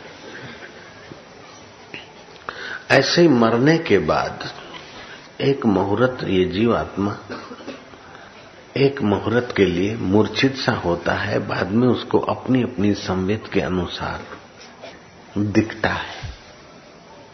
तो अपनी अपनी संविध के अनुसार वे वहां राजा बनने का एहसास कर रहे हैं। इसलिए लीला इस जीव के अनेक जन्म हुए और अनेक भाव हुए, अनेक वासनाएं हुई। जब तक उस एक परमेश्वर को नहीं जानता तब तक जैसी जैसी चित्त में वृत्तियां आती है, फुरने आते कि ऐसा हो जाए तो सुखी हो जाऊं, ऐसा हो जाए तो सुखी हो जाऊं, और ऐसे भाव बनते और फिर उसको प्रतीति होती है। जब तक प्राप्ति नहीं करता है शुद्ध बुद्ध परमेश्वर स्वभाव की, तब तक प्रतीति में वो अपना उलझता रहता है। लीले चल मैं तुझे और एक आश्चर्य दिखाऊं। मां सरस्वती ने तीव्र वेग से यात्रा की। तुम्हारे गाड़ी, मोटर या जहाज चले उससे भी ज्यादा तेजी से सूक्ष्म शरीर जाता है। तो आगे सरस्वती और पीछे लीलावती सरस्वती के पीछे खींची चली जा रही थी। ये ग्रह नक्षत्र, सूर्य ग्रह, चंद्र और मंगल और शुक्र आदि लांग कर, इस ब्रह्मांड को लांग कर, इस आकाश गंगाओं को लांग कर दूसरे ब्रह्मांड में प्रवेश किया, जहां इस ब्रह्मांड की, इस सृष्टि की व्यवस्था से सब विलक्षण था। और वहां सरस्वती ने एक घर दिखाया। लीला को स्मृति आई कि ये तो मेरा घर है, ये तो मेरे हाथ का पेड़ लगाया हुआ है और मेरे हाथ का लिपण किया हुआ है, और ये बच्चे तो मेरे हैं, मेरे लिए रो रहे हैं। मां ये क्या मैं देखती हूं? बोले अपन इनको देख रहे हैं और ये अपने को नहीं देखते। अपन संकल्प करें तो ये अपने को देख सकते, क्योंकि तू भी शुद्ध चित्त है, मैं भी शुद्ध, हमारा संकल्प सूक्ष्म है, वो साकार रूप में हम इनको देख सकते हैं। जैसे कई योगेश्वर होते हैं तो विचरण करते हैं, अगर संकल्प करें तो हमको दिखे, ना संकल्प करें तो ना दिखे। हम स्थूल जगत में रहकर इन आंखों के ही पराधीन हो गए, स्थूल दृष्टि हो गई। तो ये बच्चे, बोले ये बच्चे तो मेरे हैं, ये घर भी मेरा है। ऐसा लगता है कि लीले तुम ठीक कहती हो। यहां तो अभी तुम्हारा पातक पूर्ण नहीं हुआ, तुम इस सृष्टि में वशिष्ठ, ब्राह्मण और अरुंधति उनकी पत्नी, राम जी के गुरु वशिष्ठ नहीं, तुम अपने प्रकार के वशिष्ठ, ब्राह्मण और अरुंधति थे। और राजा की सवारी गई और खूब दबदबा देखकर तुम्हारे दोनों के मन में हुआ कि अब राज्य सुख भोग के देखे। तो तुम्हारे पति के शरीर का अंत हुआ, थोड़ी देर में फिर तुम्हारा भी वही यात्रा हुई। तो तुम्हारे पति आकर राजकुमार हुए और तुम कहीं राजकन्या हुई, और दोनों के संकल्प से दोनों का विवाह हुआ, और दोनों का पहले का स्नेह था, अभी स्नेह है। उस सृष्टि में साठ साठ वर्ष बीत गए, यहां अभी हफ्ता भी नहीं बीता, यहां बारहवां भी नहीं बीता। तो लीले इस प्रकार जीव अनंत अनंत सृष्टियों में, अनंत अनंत ब्रह्मांडों में घूमता आया। इस सृष्टि का तो अंत नहीं है, लेकिन इस ऐसी सृष्टियां भी कई है। नानक जी ने कहा, कई कोट पाताल के वासी, कई कोट जतीन्द्र जोगी, कई कोट कई करोड़ों ब्रह्मरस भोगी, आत्म सुख में रमण करने वाले करोड़ों। कई कोट बैठे ही बैठे खाए, और कई कोट परिश्रम करते भी पूरा न खाए, पूरा न हो, ऐसा है। नानक बोलते, बलिहारी है परमात्मा, तुम्हारी लीला तुम ही जानो। तो बाहर के आंखों से देखते हैं तो इसका कोई पार नहीं, और ज्ञान से देखते हैं तो वही सच्चिदानंद परमेश्वर की सत्ता से पूर्णा होता है, और ये माया का विस्तार होता है। लीले राजा पद्म के प्रति तेरी प्रीति आसक्ति है, ठीक है, लेकिन अपने को जानने के प्रति तुम्हारी प्रीति होती है तो इन जन्मों का और अदुखों का अंत हो जाता।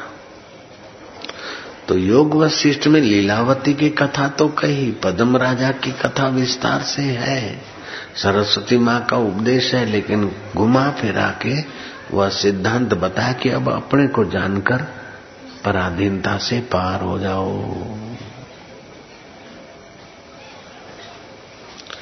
कई सूफीवाद के अथवा शायर संत बोलते हैं, देखा अपने आप को मेरा दिल दीवाना हो गया। ये सुनकर आप तालियां तो बजा दोगे, लेकिन इस पर तत्परता होना, मत बजाना ताली, तत्पर हो।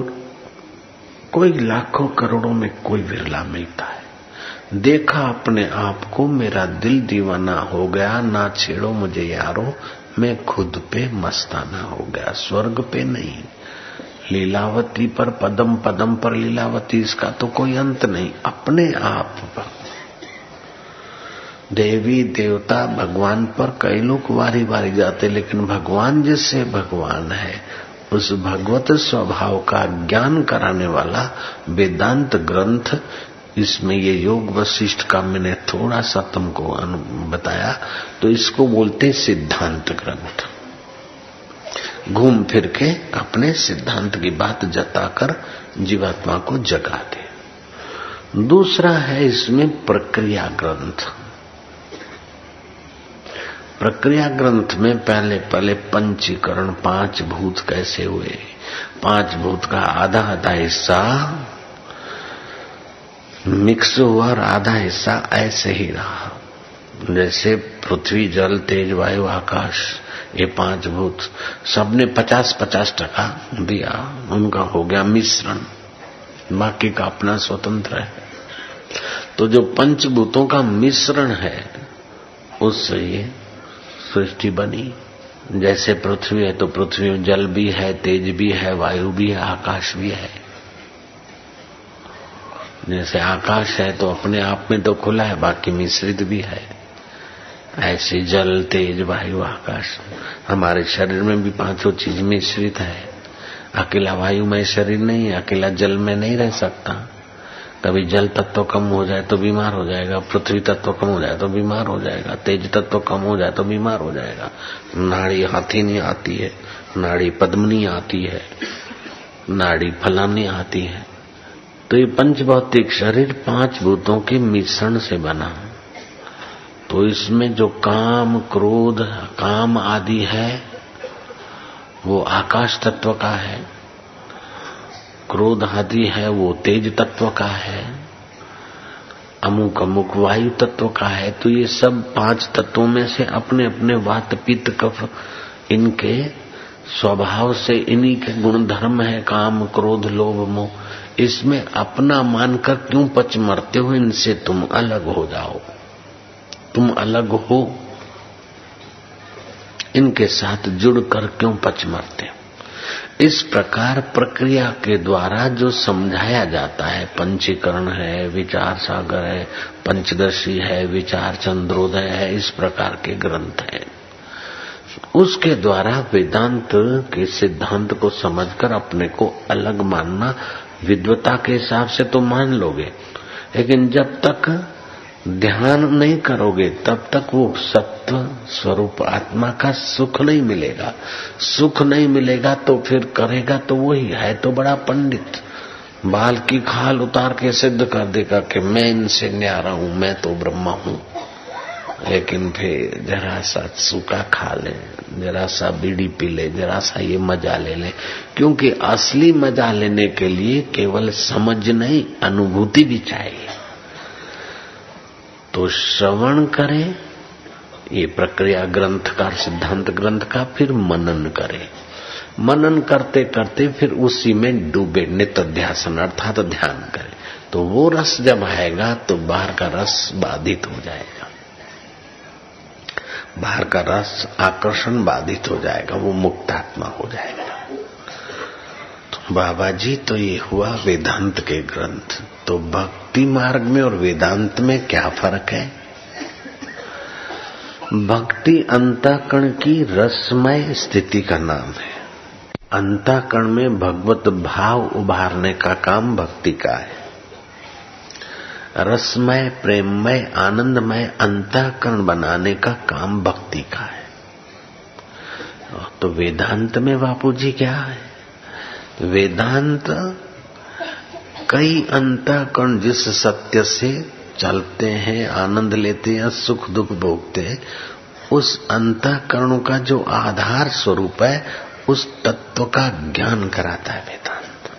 तो बापूजी तो फिर ये कर्म कांड क्या है? कि कर्म कांड अंतःकरण को, अच्छे शुभ कर्म अंतःकरण को पवित्र करते हैं। ध्यान आदि अंतःकरण को एकाग्र करता है, रसमय करता है। ध्यान आदि अंतःकरण को एकाग्र करता है। भक्ति अंतःकरण को रसमय करती है। लेकिन तत्व ज्ञान तो अंतःकरण जिससे प्रतीत होते हैं, ये सारे अंतःकरण सूक्ष्म भूतों के हैं। बहिर्करण अंतःकरण क्या होता है? कि जैसे करण माना जानने वाला, जैसे नेत्र है रूप के करण है, श्रोत्र है शब्द के करण है, जीभ है स्वाद की करण है, त्वचा है स्पर्श का करण है। तो ये करण माना जानने के साधन, तो ये बहिर्करण है। ऐसे अंतःकरण, भूख प्यास को मन जानता है, सुख दुख को बुद्धि जानती है, हम मम को ये जानते हैं। तो ये अंतःकरण। तो अंतःकरण में क्या होता है बापूजी? तो अंतःकरण में सत्रह तत्व होते हैं। पांच कर्मेंद्रियां, पांच ज्ञानेंद्रियां की तन्मात्राएं हैं। ज्ञानेंद्र ये आंख ज्ञानेंद्री नहीं है, ज्ञानेंद्री सूक्ष्म है। आंखें पड़ी रहती है, ज्ञानेंद्रियां निकल जाती।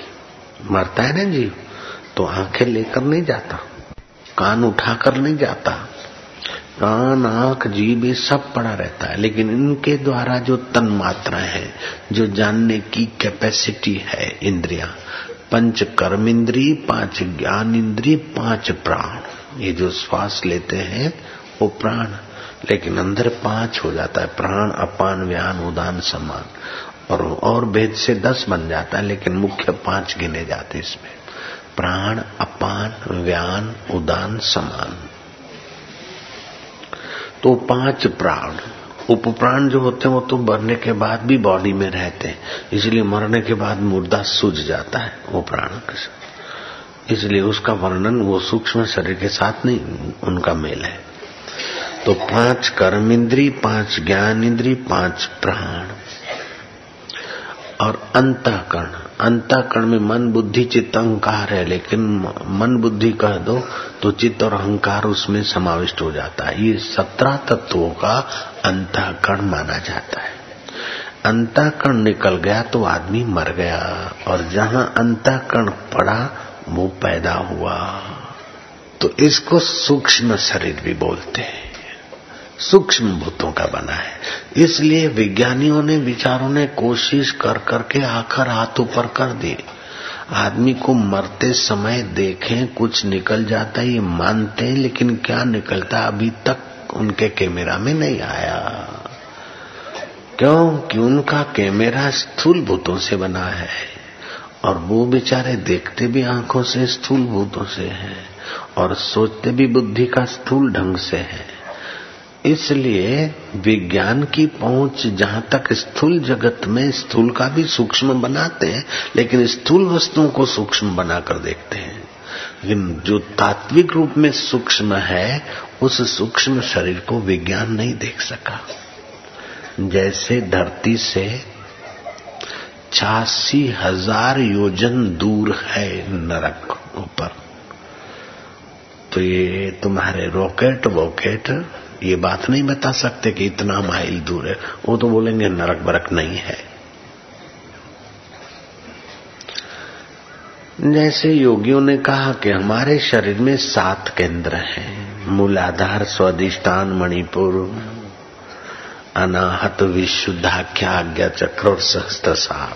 ये सात जंक्शन है, सात केंद्र है। ऋषि दयानंद ने सबका प्रत्यक्ष करना चाह कि साथ लिखे हुए तो देखना चाहिए, तो किसी मुर्दा कोई मुर्दा बहता जा रहा था, उसको गंगा के पानी में, उसको ले गए जंगल में और बराबर ऑपरेशन करके ऋषि दयानंद ने जरा जरा चीरा देखा तो कोई सात जंक्शन कोई केंद्र दिखे नहीं और उन्होंने लिख दिया कि कोई सात बात केंद्र बेंद्र नहीं होते।